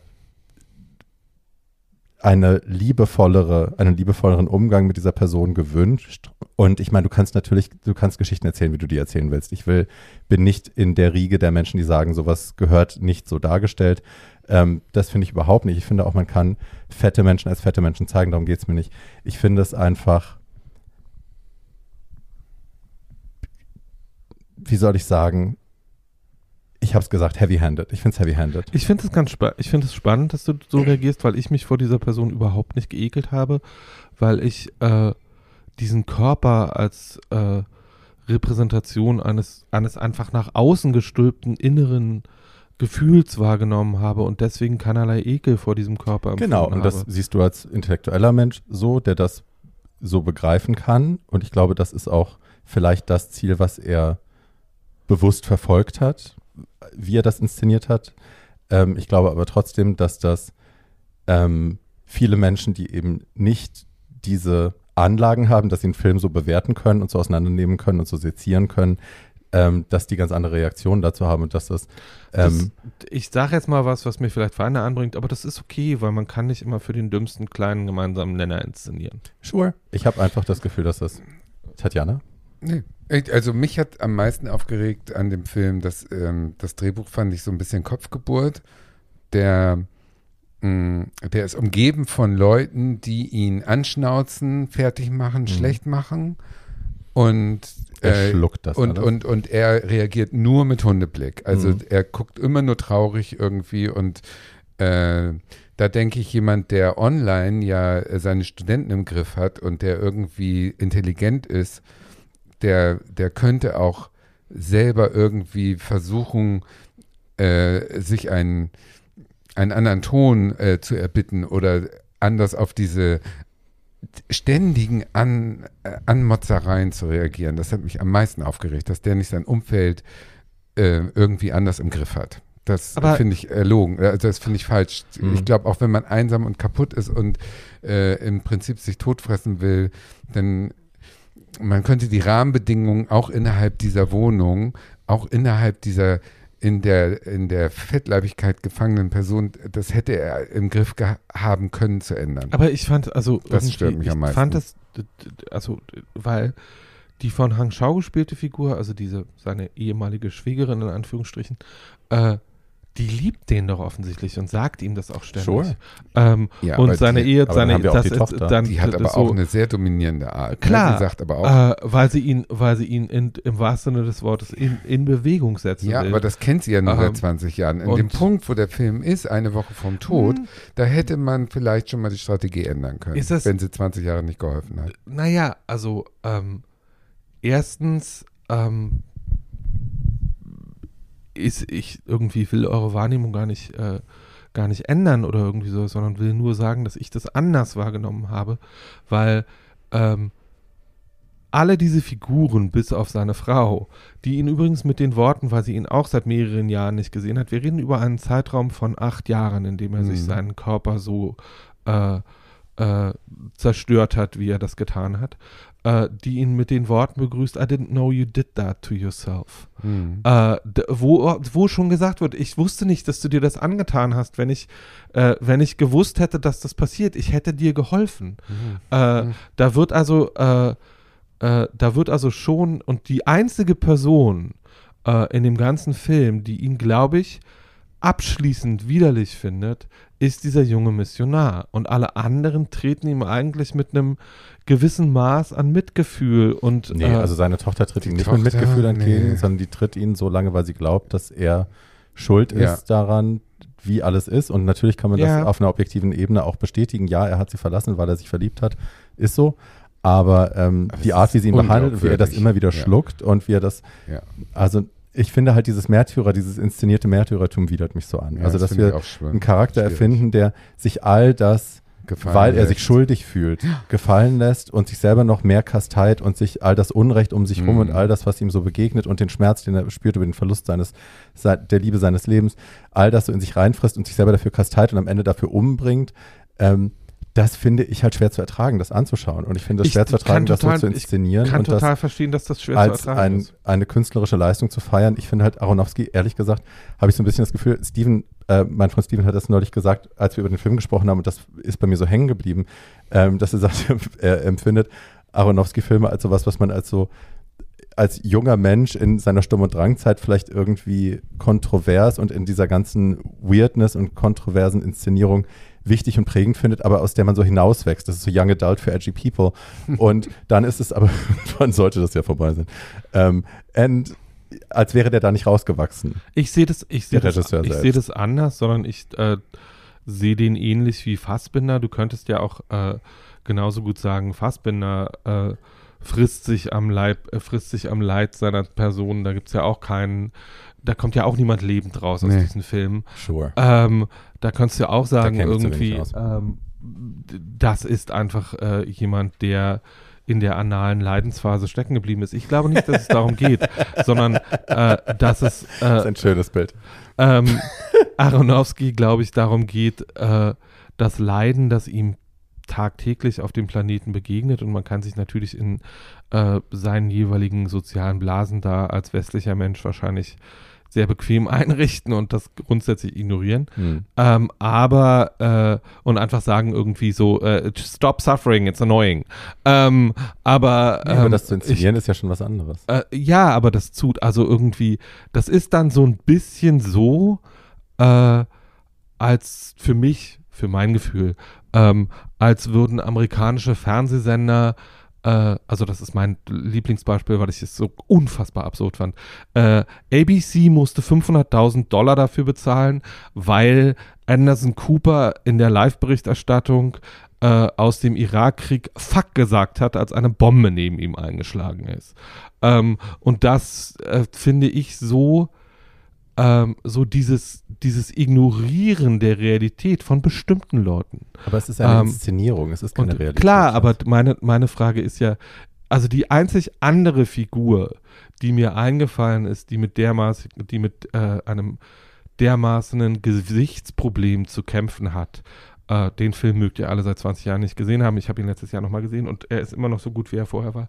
Ist die Precious. Mutter, ist die, nee, ja, Precious auch, aber äh, ist die Mutter aus Gilbert Grape. Right. Ähm, also Stimmt. Ähm, so ähm, und diese Figuren ernst zu nehmen in ihrem Aber wenn wir sie ernst nehmen, Paul, wenn wir da bleiben, Ja. dann würden wir doch diese Personen so zeigen, wie sie existieren. Und sie existieren ja. Und auch Leute, die so existieren, haben schauspielerische Ambitionen.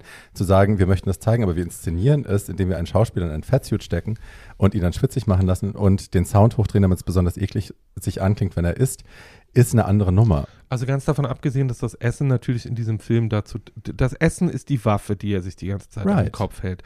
Das heißt, das so zu inszenieren, dass es als bedrohlich wahrgenommen wird oder als Eklig. widerlich, das ist deine Wahrnehmung. Ich habe es anders wahrgenommen. Ähm, irgendwie. Ähm, ich habe es als ein sich bewusst umbringen wahrgenommen. Hm. Ähm, und nicht als widerlich, sondern als diese Person bringt sich um. Das ist so, als würdest du jemanden zeigen, der sich die ganze Zeit ritzt und der sich dann halt irgendwann die Pulsschlagadern Mhm. aufschneidet. Das ist ein fortgesetztes sich umbringen. Mhm. Und dass das nicht so inszeniert wird, dass es beautified wird, ähm, sondern dass du das dann vielleicht sogar ein bisschen überhöhst, kann ich aus Re Regiesicht total nachvollziehen. Right. Ähm, ich kann total verstehen, dass das für äh, Menschen, die an Schönheit und Unterhaltung interessiert sind, wie viele Filme von Aronofsky.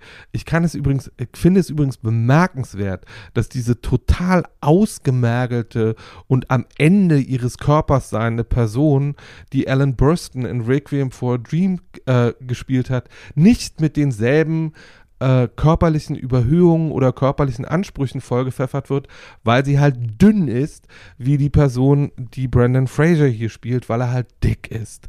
Ähm, irgendwie, diese Person wird zwar als, als die von Alan Burstyn gespielte Figur, wird zwar als verzweifelt am Ende und schwer drogensüchtig wahrgenommen, aber niemand würde ihr einfach sagen, Schätzchen, du zerstörst da übrigens deinen Körper, du bist viel zu dünn, du müsstest mal was essen. Diese Person, die sich da zu Tode frisst und sich aufbläht mit ihrem Leid, äh, im wahrsten Sinne des Wortes, ähm, da äh, stellen sich dann Leute dahin und sagen, warum haben wir nicht jemanden gefunden, der genau so aussieht und haben den das spielen lassen? Weil du diese Person weder versichert gekriegt hättest, noch diese Person einen achtwöchigen Dreh durchgehalten ja, das hätte ist ja eh körperlich. klar. Ähm, Das ist ja klar, also dass das irgendwie nicht diese die Ansprüche, diese. Ansprüche, Nein, aber- diese Ansprüche Nein. sind einfach völlig Ja, illusorisch und in der Realität des Filmemachens auch leicht zu erklären. Ja, darum Ähm, geht es aber auch nicht. Also naja, es wird aber in dem. Moment, und darüber haben wir uns ja gerade unterhalten, es wird in dem Moment ein schlagendes Argument, wenn du sagst, du möchtest aber die Realität dieser Menschen zeigen, du möchtest irgendwie ne, das Ganze irgendwie. Das möchtest- will er ja nicht. Das Ja, ist aber ein was ist symbolischer das eben? Film. Aber ja. die, die, also irgendwie, irgendwie, das ist jetzt eine völlig andere und sehr lange Diskussion. Aber dieser Anspruch äh, von Leuten, die real existierende Personen in eine fiktionale Handlung verfrachten wollen, um Repräsentation herzustellen, das ist jetzt wirklich nur meine Meinung, ist komplett absurd äh, und das Gegenteil von Kunst. Ähm, und äh, weil ein Film wie The Whale ist keine Dokumentation, in, den man ein, in, den in die man einfach jemanden reinstellt, der genauso aussieht und dann geht das alles. Das ist, du weißt, das ist nicht mein Hauptkritikpunkt. Ich ne? weiß, dass ich habe von Anfang an schon gesagt, das ist nicht das, worauf ich meine Klar. Kritik basiere. Meine Kritik ist eine andere. Dann äh, so, dann äh, würde ich vorschlagen, wir lassen das an dieser Stelle einfach so stehen und das Publikum darüber Ja, entscheiden. Dafür ja. seid ihr an den Endgeräten ja da. Genau. um euch selber eine Meinung zu bilden. Wie ihr seht, ist interessant, weil man kann dazu sehr unterschiedliche Meinungen haben. Ähm, geht äh, äh, ins Kino, der Film läuft diese Woche an und guckt ihn euch an ähm, und äh, beurteilt dann selber, wie ihr diese Figur und wie ihr diesen Film findet. Das ist ja schön, wenn wir uns mal nicht einig sind. Absolut. Und es ist natürlich ein einsamer Mensch. Yes. Einsam ist Sehr einsam. Ja. Also So, passt er zum Thema. Jetzt komme ich. Ach, du hast auch noch einen Film. Oh Gott, oh Gott, oh Gott, oh Gott. Ja. Na dann. Ja. Ähm, an dieser Stelle würde ich gerne mein Glas nochmal voll machen. Mache ich dir, Schatzi, Du gerne. bist ein Engel. Ähm, die Rede ist, tatsächlich muss ich kurz dazu sagen, wir haben von äh, einem äh, uns zugetanen äh, User, einem Menschen, der uns folgt, den ich auch schon lange Jahre kenne und sehr schätze, ähm, den Tipp bekommen, doch mal eine Folge zum Thema Einsamkeit zu machen, auch mit dem Hinweis, weil dann könnt ihr endlich über Notes on a Scandal sprechen. So. Und ähm, this is happening right now. Mhm. Also wir haben, ich habe diesen Hinweis in der Gruppe geteilt und wir waren alle sofort so, oh ja, toll, Einsamkeit. Komisch, dass wir noch nicht drüber gesprochen haben. Und Mhm. oh ja, toll, dann können wir endlich Notes on a Scandal machen und das mache ich jetzt. Notes on a Scandal ist 2006 erschienen, ein Spielfilm. Ähm, der Regie, äh, Regisseur war Richard Eyre, würde ich es aussprechen. Irie ist, glaube ich, falsch. Ähm, das basiert auf einem äh, 2003 erschienenen äh, Roman von Zoe Heller. Das Screenplay hat Patrick Marber geschrieben. Das Ganze wurde nominiert für vier Oscars, unter anderem Best Actress und Best Supporting Actress und hat aber keinen bekommen. So.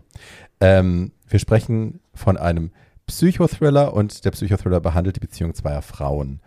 eine davon, gespielt von Judy Dench, Mhm. ähm, in dem Film Barbara, ähm, ist, das ist unsere einsame Frau. Mhm. Die andere hat auch äh, Spuren von Einsamkeit, wollen wir es mal nennen, aber die tatsächlich von Einsamkeit getriebene und noch von einem kleinen Paket anderer Dinge ähm, ist Judy Dench und die dominiert auch den Film durch Ja, ihre total. schauspielerische Leistung. Die ist insanely good. Dieser ganze Film ist ein Fest. Also auch wenn er wirklich dramatisch ist und wirklich schlimm ist und äh, Stellen hat, die einem wahnsinnig unter die Haut gehen, aber es ist ein Fest, wenn man unfassbar talentierten Schauspielerinnen dabei zuschauen will, wie sie wirklich jede Karte aus der Trickkiste ziehen, ohne dass es jemals plakativ wirkt oder dass man denkt, ach, jetzt zerkaut sie aber irgendwie das, das Szenenbild.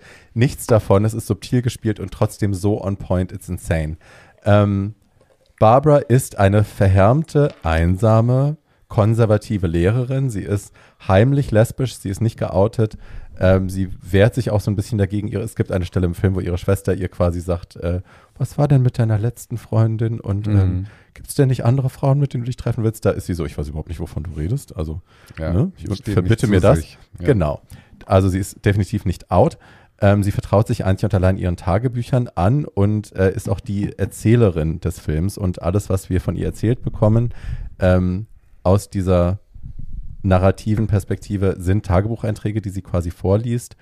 Ähm, und die andere Person heißt Sheba und wird gespielt von Kate Blanchett, die auch wundervoll ist in ihrer Rolle. Sie spielt so eine äh, schöne, jüngere Frau. Ähm, sie ist wahr, also sie ist alles, was Barbara nicht ist. Sie ist warm, sie ist herzlich, sie wird von dem Kollegium Sie ist reich. umschwärmt. Sie ist auf jeden Fall Sie ist groß und privilegiert schlank. hat einen Mann und zwei Kinder. Ähm, und ich will ganz kurz eine Sache vorausschicken, weil es natürlich auch mein Steckenpferd ist. Die Maske in diesem Film ist sensationell. In der Art und Weise, wie sie sich an der Durchschnittlichkeit von Barbara abarbeitet, also von dem Judy Dench-Charakter. Die hat eine Perücke auf, die die ganze Zeit nicht wirklich gestylt ist. Die ist immer so ein bisschen, als wäre sie gerade aus dem Bett aufgestanden. Sie hat dunkle Ansätze. Sie ist, also äh, graue Ansätze. Sie ist eine. Weile nicht gefärbt Mhm. worden. Es ist alles ein bisschen dünn. Ähm, und ne, allein, also wenn man Special Effects beziehungsweise Haare Make-up Kunst sehen will, die in dem Weglassen von Dingen brilliert, ist das ein gutes Beispiel. Also wie wir, wie wir eine Person erzählen durch einfach schlecht Mhm. gestyltes Haar und doof ange rausgewachsene Ansätze. Es erzählt so viel, ohne dass wir irgendwas erzählt bekommen. Und das ist die Kunst von guter, guter Filmmaske. Ähm, Barbara bezeichnet sich selbst als Battle Axe, also als so eine als so ein Haudegen von Schlachtross Frau. würde Ein man in Schlachtross, ja. und unterrichtet an einer integrierten Gesamtschule in London. Sie ist von ihren Schülern ähm, gefürchtet. Sie kann sie nur mit einem Blick zum Schweigen bringen. Das ist äh, ganz am Anfang in einer kurzen Szene. Ähm, sie unterrichtet, sie erzählt irgendwas über Geschichte und die Pausenklingel erklingt, während sie den Blick zur Tafel gerichtet hat und die gesamte Klasse steht auf und will in die Pause rennen und sie dreht sich nur und guckt die einmal aus eiskalten Augen an und alle halten sofort inne und setzen sich wieder hin und dann wartet sie kurz und sagt sie, okay, you can go. Und also ne, man Ja, sieht allein, das ist so toll, aber es ist auch Ja. so schön inszeniert, also ohne Worte inszeniert, einfach, dass man sofort weiß, okay, mit der Alten ist nicht zu spaßen. ja. Ähm, und Tough Cookie. She's a very tough cookie. Ähm, sie ist gefürchtet von, von ihren Schülern und vom Kollegium so ein bisschen geduldet, aber definitiv nicht gemocht. Ähm, und wie man halt merkt an der Art, wie sie das Ganze erzählt, ähm, verachtet sie nicht nur ihre Schüler und ihre Kollegen, sondern eigentlich die ganze Welt. Also sie ist very, very judgy. Und ähm, And very delusional. very delusional auch, aber das Schöne finde ich, ich kann jetzt nur von mir ausgehen und von mir sprechen, ähm, ich habe immer mindestens zwei Stimmen in meinem Kopf und muss mich entscheiden, welcher ich Gewicht schenke in meiner Wahrnehmung der Dinge. Und eine davon ist genau diese Stimme, also die, die immer das Schlimmste aus allem rausliest, die die Leute auf schlimmste Art bewertet, die ähm, das, das abwertendste Urteil über alle fällt. Und das ist halt ihr Go-To-Mechanismus. Das ist das, wie sie die Welt sieht. Und das ist der Filter, durch den wir alles erzählt bekommen. Ähm, und da, also ne, sie unterrichtet in dieser Schule, damit fängt alles an. Sie ist da eben die, die Battle Axe und macht da ihre Sachen und die Leute haben Angst vor ihr. Und dann kommt halt irgendwann Shiba da rein. Und ich meine, der Name allein sagt es auch irgendwie schon, es ist so ein bisschen weird und man ist so, okay, who are you? Ähm, und sie ist halt die neue, natürlich Kunstlehrerin und kommt da rein und ist halt wie gesagt, sie ist jung, schlank, schön, ein bisschen elfig, ein bisschen vergeistigt, privilegiert, Ein bisschen flirtatious. very flirtatious und ähm, kann, ich weiß nicht, es wird nicht so richtig erzählt, ob sie jemals wirklich promoviert hat, ob sie einen Abschluss hat, um zu unterrichten oder ob es nur ein Nee, es wird kurz erwähnt, dass sie Quereinsteigerin ist. Sie hat also keinen Abschluss. Sie hat keinen Abschluss. So, und das zeigt sich auch. Sie kann, sie ist mit diesen Schülern völlig überfordert. Das sind Testosteron geladene, also gerade die Jungs, Testosteron geladene Jungs mitten in der Pubertät, die sich prügeln und ähm, Barbara bewertet, bewertet, bewertet sie negativ, negativ, negativ, bis es irgendwann eine Szene gibt, wo es eine Prügelei gibt in der, im Kunstunterricht von Shiba und zwei Jungs aufeinander losgehen und äh, Shiba ist dem Ganzen nicht gewachsen. Sie äh, versucht, die Jungs auseinanderzubringen, aber sie hat halt null Autorität. Und dann kommt halt unsere Battle Ex Barbara da rein äh, und sorgt halt innerhalb von zwei Sekunden dafür äh, Ordnung. Und die sind sofort auseinander und dann werden die, stehen die da stramm. Und einer dieser Jungs äh, fällt uns auf, die sind beide sehr gut aussehend, muss man sagen, die Jungs. Aber einer dieser Jungs ist halt so ein Junge, ich glaube, Schotte, wenn ich das richtig äh, sortiert habe vom, vom Dialekt her. Ähm, und der fällt uns natürlich ins Auge und wir merken auch, dass Shiba irgendwie ein Auge auf den hat, aber noch wissen wir nicht mehr. Wir wissen aber, dass Barbara zu ihr nach Hause eingeladen wird, äh, zu Shiba nach Hause eingeladen wird und sie ist very flattered, sie nimmt das sofort an und ist so hm, toll und putzt sich auch so ein bisschen peinlich zu viel heraus. Mhm. Also sie ist so overdressed for the occasion und kommt dann in einem Londoner Townhouse an und ist so ein bisschen überrascht davon, dass Shibas Ehemann eben sehr viel älter ist als sie. Und dann hat sie zwei Kinder. Die eine ist, also wir merken auch gleich in der Bewertung, die eine ist eine junge Nutte und der andere ist halt, äh, hat Down-Syndrom. Und auch das findet sie natürlich irgendwie völlig inakzeptabel, dass äh, die so ein behindertes Kind hat und was soll das überhaupt? Und dann wird da halt Ein fröhlicher Hofnarr, ein fröhlicher Hofner, genau. Und dann wird gegessen und äh, Shiba ist immer, hat immer ein Glas Weißwein im Anschlag, wenn sie in privaten Situationen ist. Und ähm, dann wird peinlicherweise auch noch nach dem Essen getanzt. Das findet sie also eine Unart der Bourgeoisie, dass man jetzt irgendwie nach dem Essen da irgendwie so doof rumtanzt und so. Und sie sitzt an der British. Seite. No. No. Und sie sitzt an der Seite und du siehst wirklich an den hochgezogenen Augenbrauen. Sie Ja. findet alles widerlich an dieser Situation und ist alles unter ihrer Würde. Und dann ähm, nimmt Shiba sie aber zur Seite und führt sie in ihr Atelier. Natürlich hat sie ein Atelier im Hinterhof. Und ähm, schüttet ihr so ihr Herz auf, also viel zu, offenbart viel zu viel von sich, viel zu früh. Und es gibt einen Moment, wo sie ihr quasi sagt, das ist aber so schön, dass ich das erzählen kann. Und in dem Moment verfällt Barbara ihr mit Haut und Haar und ab sofort ändert sich das Narrativ, die Art und Weise, wie sie über sie spricht. Und sie ist ab sofort obsessiv verliebt in diese Frau und ähm, wähnt sie jetzt als Ohne, dass sie das weiß. ohne dass sie Meinung das Ja, weiß, ja, das stimmt. Das weiß nur. Und ähm, Barbara. wähnt sie jetzt als eine Frau, die gerettet werden muss vor ihrer furchtbaren Familie, in der sie ja wahnsinnig unglücklich Mhm. ist und vor diesem wahnsinnig alten, geriatrischen, furchtbaren Ehemann und diesen belanglosen Kindern und so. Und sie kann sie retten und dann macht sie sich auch vor, dass sie sie quasi über den Sommer eingeladen hat in ihr Haus in Frankreich, was nie passiert ist. Aber in ihrer Wahrnehmung ist das so. Und dann kommt raus, dass, also sie entdeckt durch einen Zufall, dass ähm, Shiba eine Affäre hat mit diesem 15-jährigen, ich glaube, schottischstämmigen. Der ist einfach nur Jungen. arm. Das behauptet er. Ja, aber sein, aber, aber die, also Ach, du meinst den, den Dialekt? der Dialekt ist einfach, der Dialekt Kann sein, so, soll ja. einfach nur Ja? in, weil der Film, also das, das, der Roman dazu Is ist, Cockney? der Roman dazu ist von Zoe Heller und besteht nur aus und besteht nur aus Barbaras Tagebüchern. Okay. Ähm, und der Film hat einen unglaublichen schwierigen Balanceakt zu leisten, nämlich wir haben jetzt eine objektive Wahrnehmung, nämlich das, was da abgebildet wird, und wir haben diesen inneren Monolog, der von der objektiven Wahrnehmung ab und zu krass abweicht Mhm. übrigens. Mhm. Ähm, das heißt, Barbara ist eine komplett unzuverlässige Erzählerin, weil sie halt verrückt ist. Was toll ist, eigentlich, ne? Weil du siehst halt, also ich finde es toll, normalerweise finde ich so narrated Movies oder narrated Series ein bisschen anstrengend, weil ich mir meine eigene Meinung bilden will. In dem Fall ist es aber so ein tolles Extra, weil du Ja. halt merkst, how delusional she fucking is. Und ähm, ja, Fakt ist, äh, Shiba hat, hier steht Schabe, aber sie heißt Shiba. Shiba hat ein Verhältnis mit diesem 15-jährigen Jungen und Barbara hat das entdeckt und setzt ihr auch die Pistole auf die Brust und sagt, wir müssen darüber reden, weil ich weiß da was. Mhm. Und Shiba erzählt ihr dann eben, dass das alles schon viel länger geht und äh, wie das alles zustande gekommen ist. Ähm, und auch da spürt man Einsamkeit mitschwingen, weil sie Mhm. hat zehn Jahre lang sich um ihr Kind mit Down-Syndrom zu Hause gekümmert und möchte jetzt ein bisschen Jugend und Gefahr fühlen und wieder sich lebendig fühlen und so. War begehrt gerade bisschen 18 Jahre. Ich kann das Midlife Crisis. Yes, yes, yes. Ja. Midlife Crisis für Frauen gibt es ja auch. Es ist ja, Ja. kein männliches Privileg. Ähm, und vertraut sich eben Barbara an und Barbara trifft in dem Moment eine Entscheidung, nämlich, dass sie erstmal nichts sagen wird, dass sie sie nicht anschwärzen will, dass sie sich nicht melden will, ähm, sondern dass sie das benutzen will für sich, dass sie es benutzen will, um äh, Schieber dahin zu manipulieren, dass sie am Ende in trauter Zweisamkeit, ähm, getrennt von der Familie, Mhm. endlich frei, ähm, zusammen glücklich werden. Und das wird natürlich so nicht passieren. Ich will jetzt nicht vorgreifen, ich will einmal nicht spoilern, sondern will das Ganze ähm, offen lassen. Ich sage so viel, dass das Spiel jetzt beginnt und ähm, die Ja. Strippen gezogen werden und die Manipulation beginnt und Das ist es Schauspielkunst. auf- ein Fest, den beiden Niveau. zuzuschauen und vor allem Judy Dench zuzuschauen. Die Alte spielt sich wirklich um Leib und Leben, Ja. ohne zu viel zu machen, ohne jemals chewing the scenery, nothing like that is happening. Also es ist wirklich brillante Schauspielkunst und ein brillant geschriebenes Screenplay. Ähm, es ist fantastisch, den beiden zuzuschauen. Ich liebe, wie es weitergeht. Ich liebe auch, dass wir ein offenes Ende haben. Ich liebe all das daran. Ähm, und es ist für mich, es ist nicht, es hat nicht ganz den intriganten Spaß, der zum Beispiel The Lion in Winter ist, über den ich in einer anderen Folge mal gesprochen habe, ich glaube in einer Weihnachtsfolge, ähm, den ihr auch toll gucken könnt, wenn ihr intrigantes Kino Ja. sehen wollt, Leute, auf ähm, On Top of the Game.